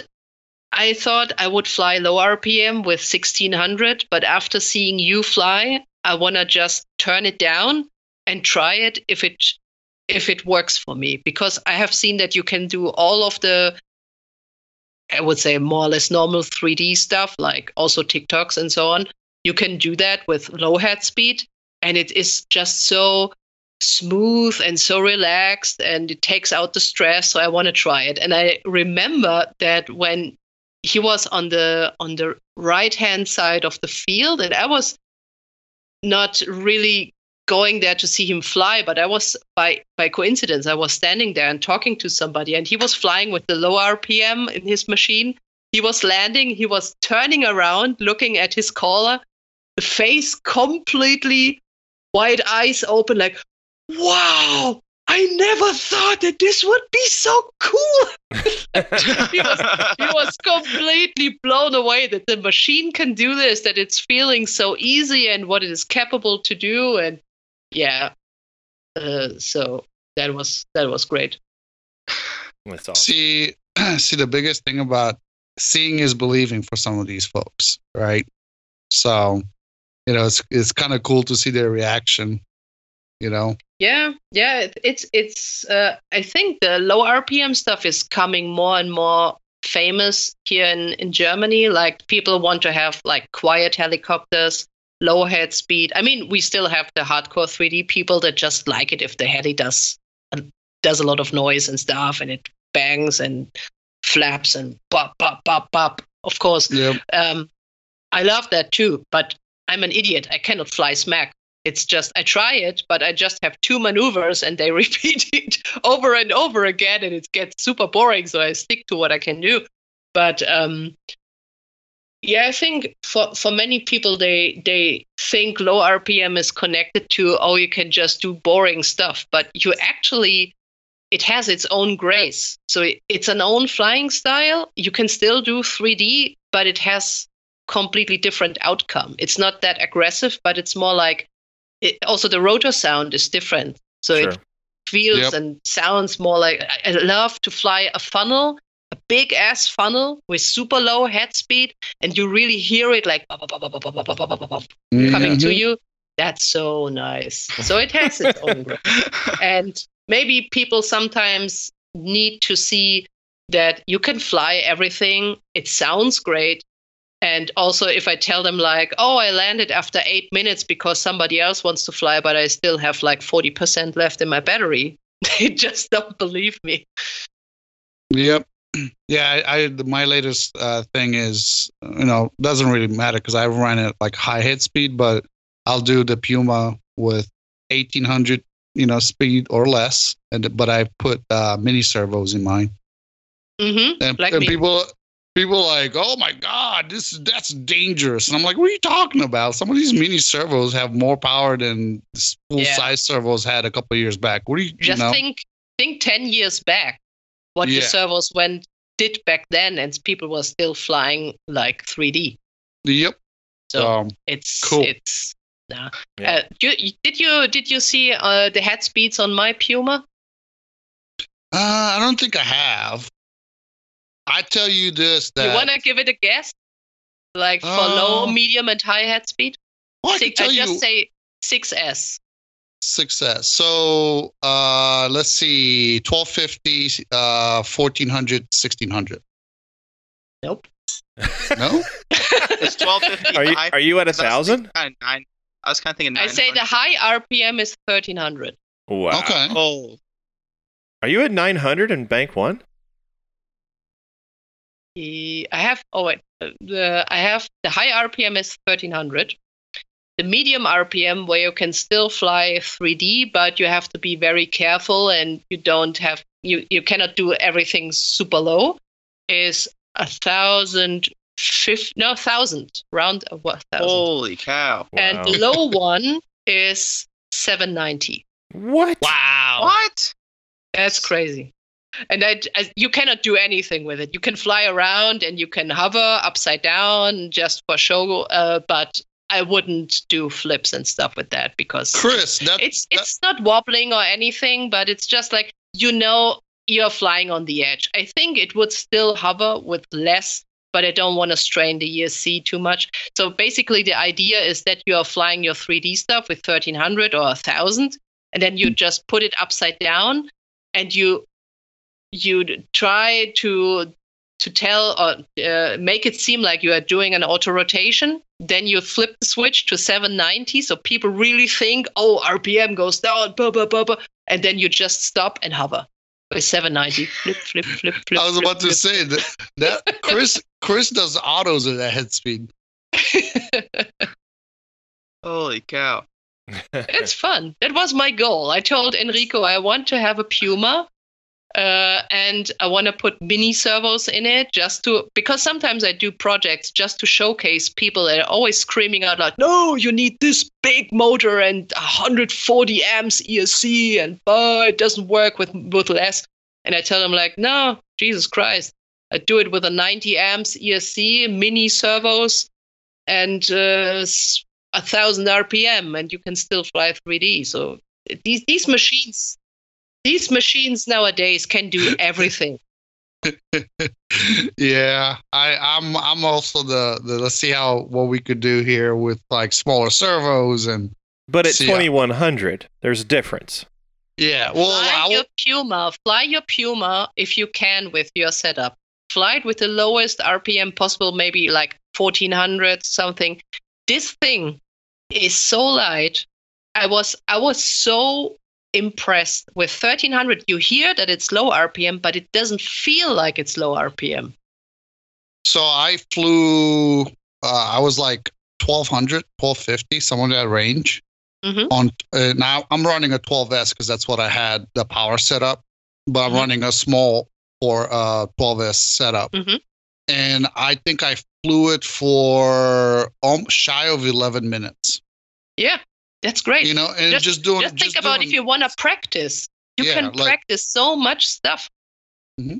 I did like so. It was just circuit flying, like uh, you know, just mild hurricanes, uh, funnels. I mean, everything is really slow, but it did all of that. And people like all the airplane guys are like, "Man, are you ever going to land? Because we want to fly too." I'm like, you know. So, but yeah, like that, and that's what everybody, you know, kind of was, you know, because like, oh, you could just do six S. I'm like, okay, cool, like you saved the way. But I'm like, even with twelve S, that that machine is so light that I'm like, you could get eight, ten minutes worth of flying at lower head speed and still mm. be able to do stuff. You know, like I'm not a, you know, you know, hardcore pilot, so.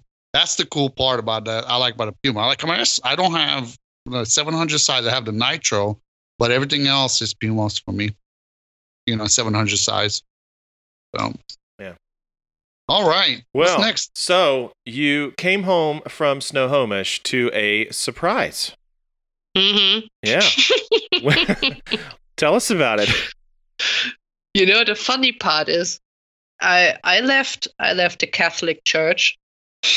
And on my last day before, when I was in Los Angeles and Gerald Thorpe and his friends, they uh, they brought me to their flying field in Los Angeles, and we did some last flights before they brought me to the airport. So thanks again to those guys. Yeah. Um, uh, Art Priest was showing up. He was also at R C H N, and he came over and he said, "Oh, I don't have time to fly, but I wanted to see Simone and say hi." And Uh, he was saying, "Oh, what? What about your? What about your husband?" I said, "No, he's not my husband. He didn't even propose till now. We are seven years together, nothing."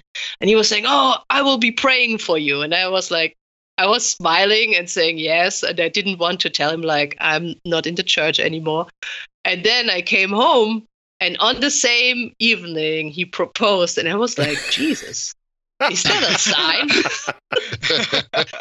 Oh, goodness. But yeah, it was it was funny because I mean it's it's really it's exhausting. I mean, I'm always a bit nervous. I mean, I've been flying so many times. I know airports and how everything works, but I'm still, if it's a long distance flight where you know you cannot just even catch the next flight, you would be stuck like for twelve hours at the airport. I'm a bit nervous.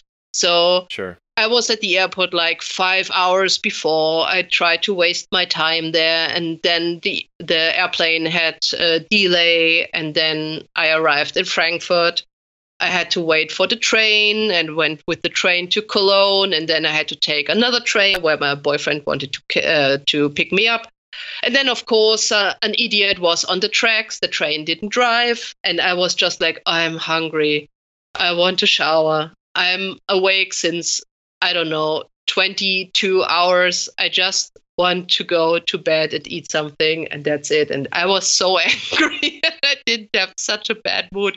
And he was on the phone like, oh, but I will cook something, and it will be nice, and I will make you a great day. And I was like, oh, the poor guy, I'm having such a bad mood, and he's just happy that I'm back. And so he did a barbecue for me, and I was wondering already because there was beer in the fridge and there was champagne in the fridge. And I was like, champagne. Okay, that's not normal. And so, yeah, and then afterwards he asked me, like, because we built our garden terrace new last week, uh, last year. And so after the dinner, he said, oh, come on, let's let's go to the terrace and uh, just, I'm happy that you are back. And I was like, normally you're the one that directly wants to go inside because you're freezing, because he's always more freezing than me.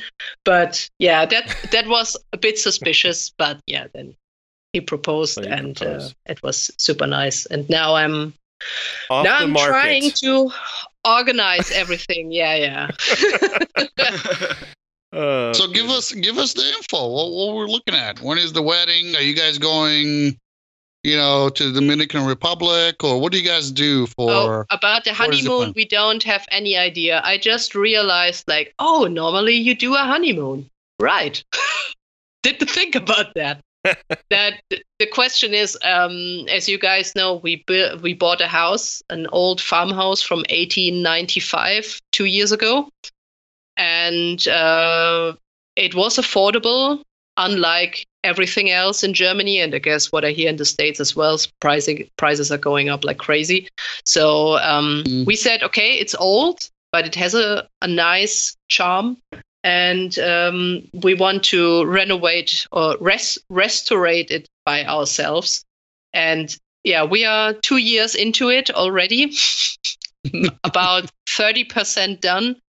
So still two more years to come. And it has a lot of deadlines with um, with the government and paperwork and with the bank and stuff. So you never really know what comes up next. So I really don't know if there is the time and the money for a big honeymoon. Otherwise, yes, mm. I would be open to like Cuba, Dominican Republic, Hawaii, uh, something fancy that you normally don't do. But um, yeah, maybe that will be a spontaneous decision. I don't know. Well, well but, listen, listen, yeah.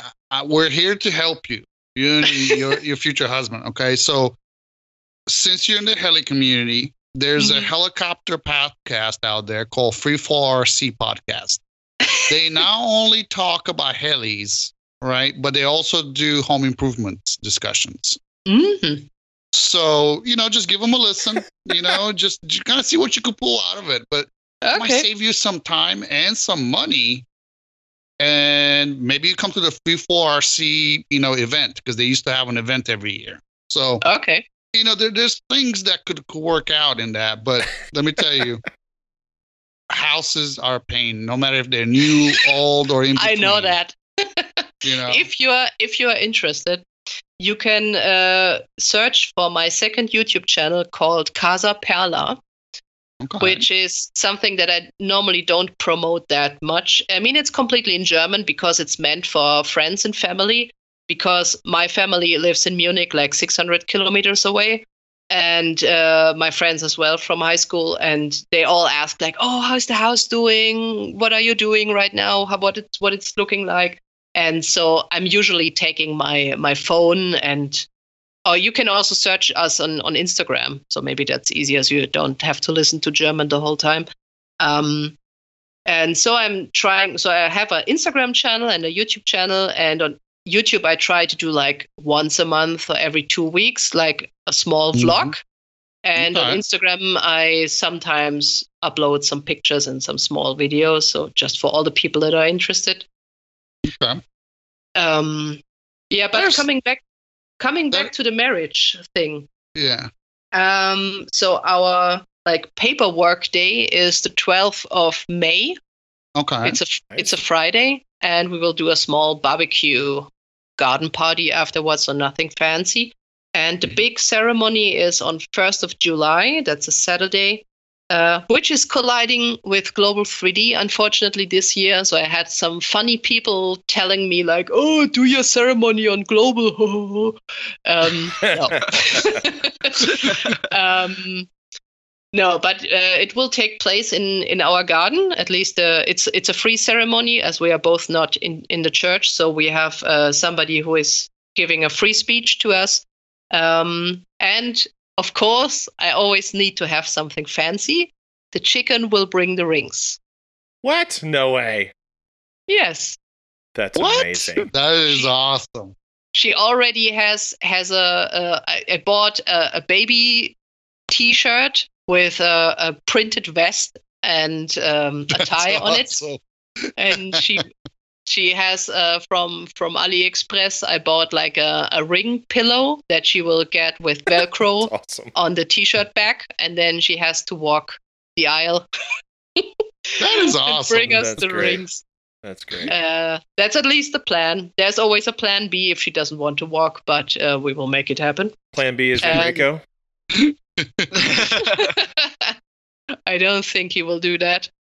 And it will be very boring for him, because if he's between all the German people, I mean, I, I was thinking about if I should invite Raquel, okay. but although she's speaking good English right now, I don't know if she would feel a bit lost. And I mean, it's mm. a, a long distance from Spain to Germany just for a wedding.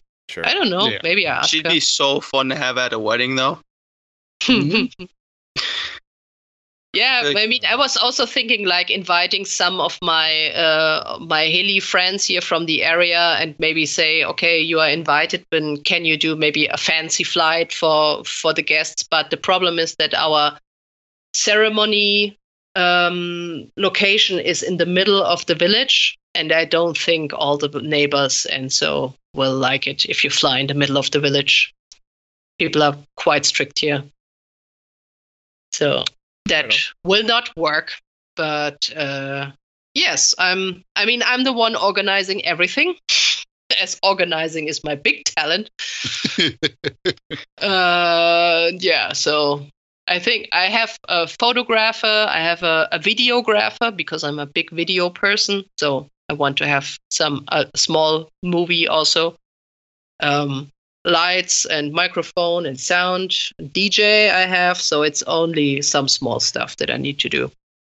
That was awesome. Congratulations, yeah, yes. nonetheless. Yep. Thank I mean, you. Congrats. Yeah. If anybody was interested, you had seven years of time. Yeah.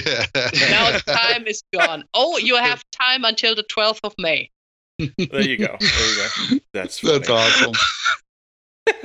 That's great. Clock is ticking. Oh, man. Your fiance is like, what? Yeah. Oh, man, I got to step uh, on my game he's here. He's playing video games with headphones on. I don't think he's... all I all I could think of is like, nine! Not going to happen. Not today. Oh, oh, he listened. He just commented on it. There you go.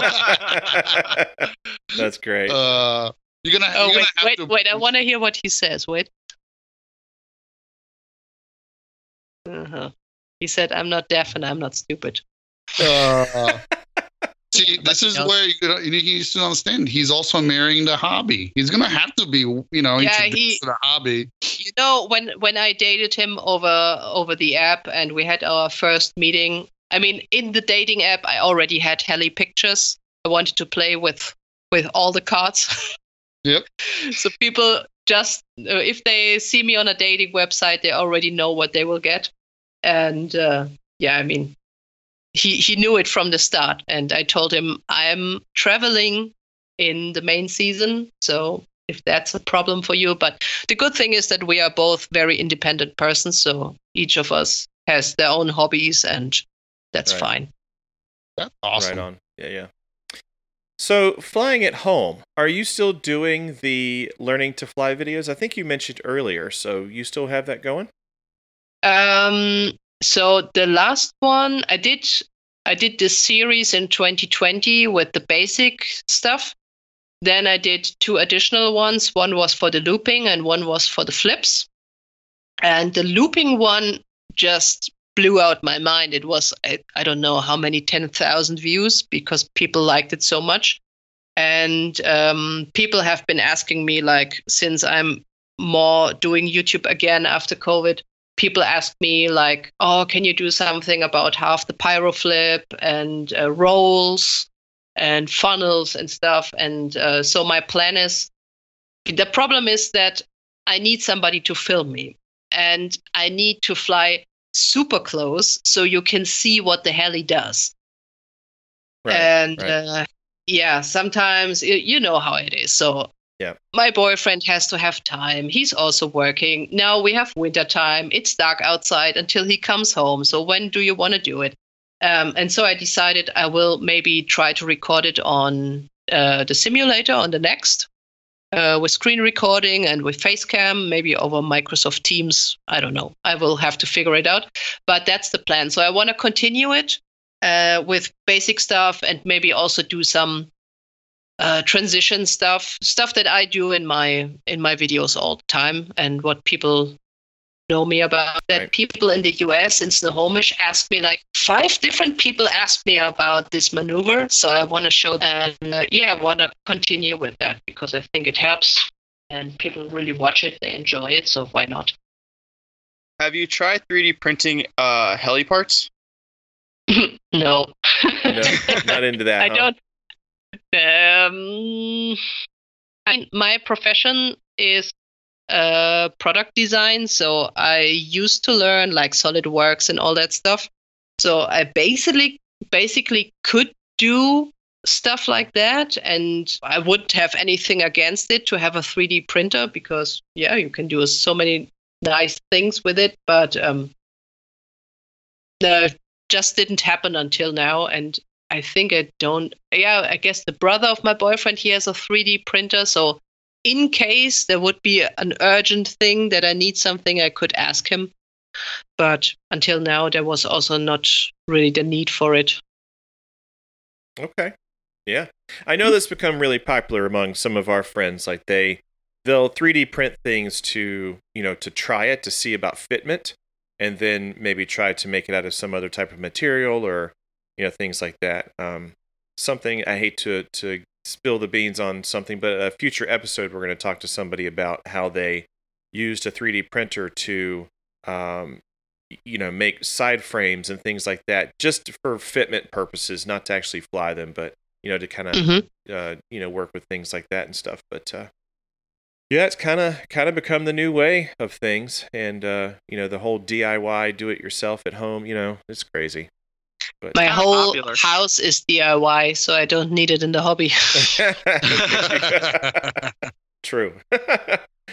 Oh man. I'm, right. You know, I'm I'm a very basic person. I'm enjoying that the kids from S A B, from out of the box, they fly perfect, and so I'm really happy if the kit or the heli itself is so thought through with all the details that I can just build it and fly it until, I don't know, it's five years old, or it was rambled around in the box in the airplane like two thousand times and I have to repair it, or I crashed it and I need to repair it.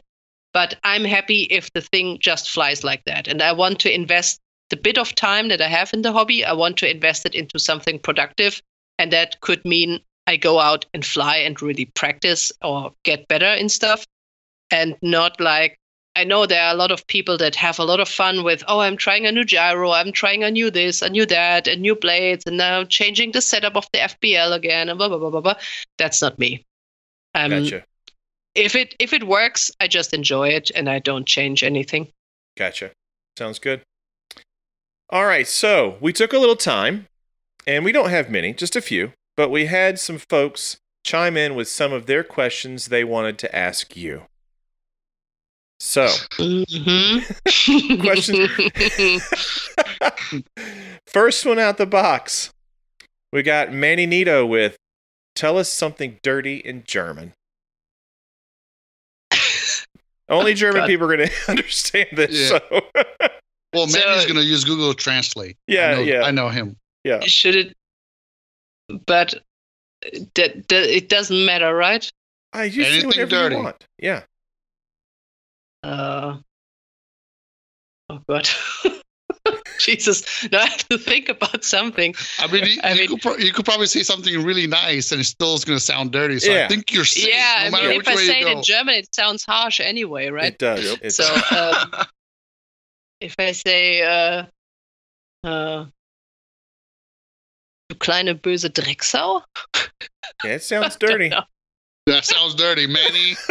You figure out what it Google says, buddy. That's you right. Know. Google Translate. Uh, All right. uh, okay. Yeah. We got the next got? one. Yeah. Joe Reyes. Mm-hmm. Joe Reyes, which is the contest director from the Spring Fling event, mm-hmm. s- is asking, are you coming to Spring Fling? Well, I would love to. Uh, it's always it's always a question uh, how how we could make it happen. Mm. I'm always I'm always open because I love fun flies. I love the U S. I love traveling. It's always a question on how is it possible to manage to go there.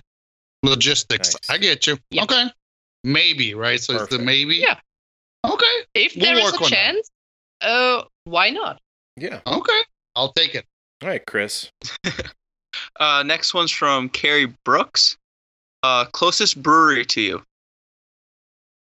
Oh, that would be the closest. I don't know, honestly, but I know, I mean, I'm now living like half an hour from Cologne, and Cologne is very famous for its beers and its brewery tradition. Uh, as far as I've seen when I went to Seattle, uh, Kölsch is now a big thing in the U S as well. Okay. Um, like the Kölsch kind of beer. Okay. Um, So it, it it's a blonde beer, um, and we have in Cologne, we have thirty-two or thirty-five breweries that are uh, doing Kölsch, but each one in their own way. So I cannot nice. really tell you which one is the closest because they are all very close together. Awesome. Yeah, yeah. But I, I would say all the breweries in Cologne, yeah. Okay. Well, I like blondes, so that's good. I'll take that. Yep. Yep. Kerry right. Kerry Brooks is gonna Brooks. try to get the beer done. Yeah, so yeah, he's the guy who who uh, you know. Well, then tell him. Then tell him my favorites are the ones from my home place from Munich. Like uh, in German, it's called Helles, like light. Okay. But it's not light in case of low calories or anything or low alcohol. It's just called light because you can drink it really easy without getting super dizzy. So it's it's a kind mm. of beer where you would say like in hot summer. You can drink it and it refreshes you, but it's still tasty and it has the same amount of percentage of alcohol, but it's not that heavy. Okay. Interesting. It's, All right. It's difficult to explain. All right. Cool. I'll take this next one. So our buddy Bill Ann, you know who he is, right? He does the mm-hmm. videos and stuff. Yeah. So he and I were talking and he, he wants to know if you could possibly spare him a couple thousand subscribers for his channel. But he does a great job. He, just, he does. He just, I don't know, don't know how many he has right now. It's less than you, apparently. Is it really? Yeah. yeah. We were we were talking about. He's like, man, she's got so many subscribers, and I was just like, I was like, well, we're gonna have her on. You want me to ask her something? He's like, yeah. Can she give me some subscribers? I mean, I can uh, make a shout out, maybe. Yeah. There um, you go.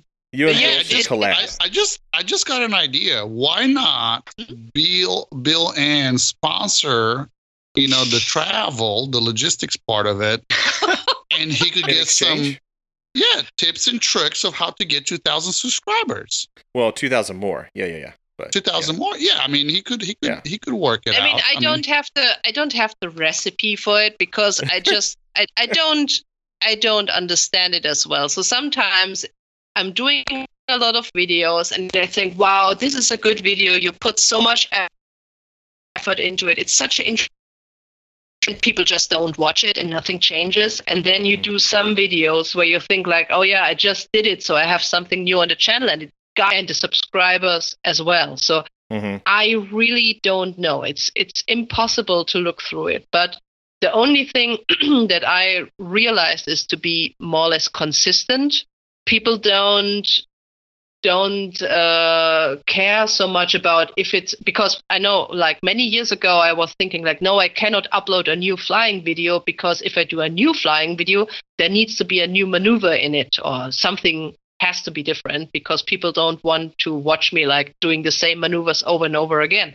And I think it's not true. People are just happy if you're just consistently uploading and you're going to this fun fly and you're going there and basically, I'm flying the same all the time, but it just, I don't know. They still seem to enjoy it, and maybe it's the mixture also with traveling and events and stuff. And he just should keep doing what he's doing, and it will come anyway. Yeah. I'm sure. Well, he loves Consi- it, so. consistency, so I like it. Mm-hmm. Uh, there you go. All right, Chris, you got all right. next. Next one is again. From Carrie Brooks. He wants to know what hell you learned on. Uh, well, there you have to differentiate what you um, think about learning, like the first hops or the first circuits, or Let's do like the first hops, like right, right where you started, like the first. Uh, one. I, I mean, if you don't count the coaxial ones in the living room. Because they somehow, I feel, don't count. Uh, my first real C P heli was a Valkyra D F thirty-seven. Ah, yeah. Which I programmed all by myself with the manual of the Graupner transmitter under my pillow because I was so scared to do something wrong. Um, and with super cheap nine euro servos. And a super old LiPo and a training skit. And I was flying it in the garden of my mom. And there I did the first hops and the first hovers. And I think I flew it until the first left, right kind of hovers, not really a curve. And then I switched to the Thunder Tiger Mini Titan E three twenty-five. And gotcha. That was yeah, the yeah. one I used. I would say, yeah, for the first rolls and flips, and then I changed to the Raptor E five fifty. Nice. Okay. Nice. Very cool. So he also asked, along with that, same person, Carrie Brooks, if you had any mentors uh, and uh, and people who inspired you, like who helped form your flying style or got you into helis. Got into the helis, unfortunately, no one. um, let me think. Um, I mean, I'm very grateful for the people that helped me when my first coaxial one was broken and I didn't know how to fix it. And I was nearly at the point of saying, okay, you cannot even fix this kind of toy indoor helicopter. You shouldn't go any further. I met those guys. They had like a, a meetup every month to eat pizza and they offered me to come and they had all the big uh, Raptor nineties and stuff. So they really, they really made me stay with the hobby and not quit. Um, I mean, on the other hand, I guess I told that last time already, I, Raquel was my big idol back then because she was the only female in the hobby and she was holding up the flag and she was going everywhere, competitions and just doing her thing between all the guys. Um, yeah. So I was super excited when I met her back then, two thousand ten, I guess, at Munich Heli Masters the first time. And she could only speak Spanish, and she was then very happy because I could talk and communicate with her. Um, and uh, yeah, I think like flying-wise, I had a lot of inspiration from my ex-boyfriend Timo because he's also doing this big air, smooth, low R P M stuff. So it was always good to see him fly and to see some things where you said, oh, yeah, I want to do this, although I'm very far away from it. But one day I want to do this and want to do that and combine it with that. Um, yeah. That's awesome. Yeah, I, yeah. Yeah, I think, I mean, I have some some people that I watch from time to time, or some videos that I watch from time to time that are not this hardcore three D smack stuff, or they do some, but they don't do a lot of pirating in it. And I'm just very grateful for some of the pro pilots that are really down to earth and communicate with you like with a normal person. I mean, for example, Nick Maxwell and Kyle Stacy, for example, they are super nice people, or Sebastiano Cabotti. So right. they they give you the, the feeling that although you are very far from a pro competition pilot, you are still like a nice person to hang around and chat with, and that you can do it. And for example, I know that I was so I was so nervous when on on uh, U K Helifest, uh, Kyle Stacy, he said, "Oh, you come out with me. We fly tandem." And I was like, "What? No, no, God, me together with you." And I was so scared. And he was coming to me after and said, "Oh, it was nice, and you did great." And yeah. that was that was so nice. That's great. Yeah, yeah. Well, I think that brings us to our end. Uh, but we would like to, of course, extend a deep thank you for coming back. We certainly appreciate you coming back. Thank and, you. Uh, thank you for having me again. Yeah. So if folks would like to get in touch with you, how could they do that? Uh, on Facebook, of course. So just search for my complete name. So I have a private account and I have an official page. I tend to share everything also on my f- official page, so you can uh, like that one and uh, follow me there. People always want to uh, send me friend requests on my normal page. The problem is I'm uh, I'm at about five thousand friends, and Facebook tells that or says if you have five thousand friends, then you are not real. And so the problem is I cannot accept more than five thousand friends. So if I do not accept your friend request, I'm sorry, I can't. But uh, in case, just follow my uh, my page. Um, and of course, also on YouTube, where I post everything that is video related and flying videos and stuff. Uh, unboxings, tips, learn how to fly videos. Uh, I also have an Instagram account, but that one is not that active, and it's not so much about helis. It's more mixed, and people sometimes complain that I should do more heli stuff, and then I tell them, yeah, then go to Facebook. Right, yeah. You're in the wrong place. So, yeah, I mean, I need one place where I can also post some personal and private stuff, which is not all about helis. So, right. Yeah.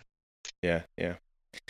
All right. Well, again, thank you very much. And, uh, of course, if anyone would like to reach out and talk to us, you can reach us at the helihead show at gmail dot com. Uh, if you have any show ideas or questions, or want to give us, uh, or we actually, if you want to come on the show, that would be fantastic too. We'd appreciate that. But uh, what else we got? Well, let's not forget to like our Facebook, follow and subscribe to us on Podbeans and iTunes. Maybe a review on iTunes. We haven't had one in like three years. Maybe. Yeah, Maybe. There was one on Podbean, uh, and I'm dropping the ball here. Sorry, but uh, it was. I, I'm not making this up when I say this. It was like I think so. He said something to the effect of "best show ever." Which one? The one that Freefall took over? Well, but I, I wondered that myself. Nevertheless. Yeah. Please, please, please. Reviews, comments, uh, likes, all that stuff is important. It right? is.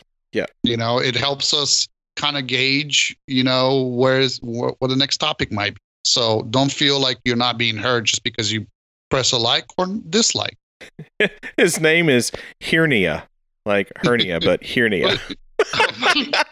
I'm not sure what that means. I mean, I, either way, thank you, right? Maybe our Doesn't show matter. Gives him a hernia. I don't know. uh, but well, yeah, yeah thank you. That's important. Chris, what else? What else do we have to do?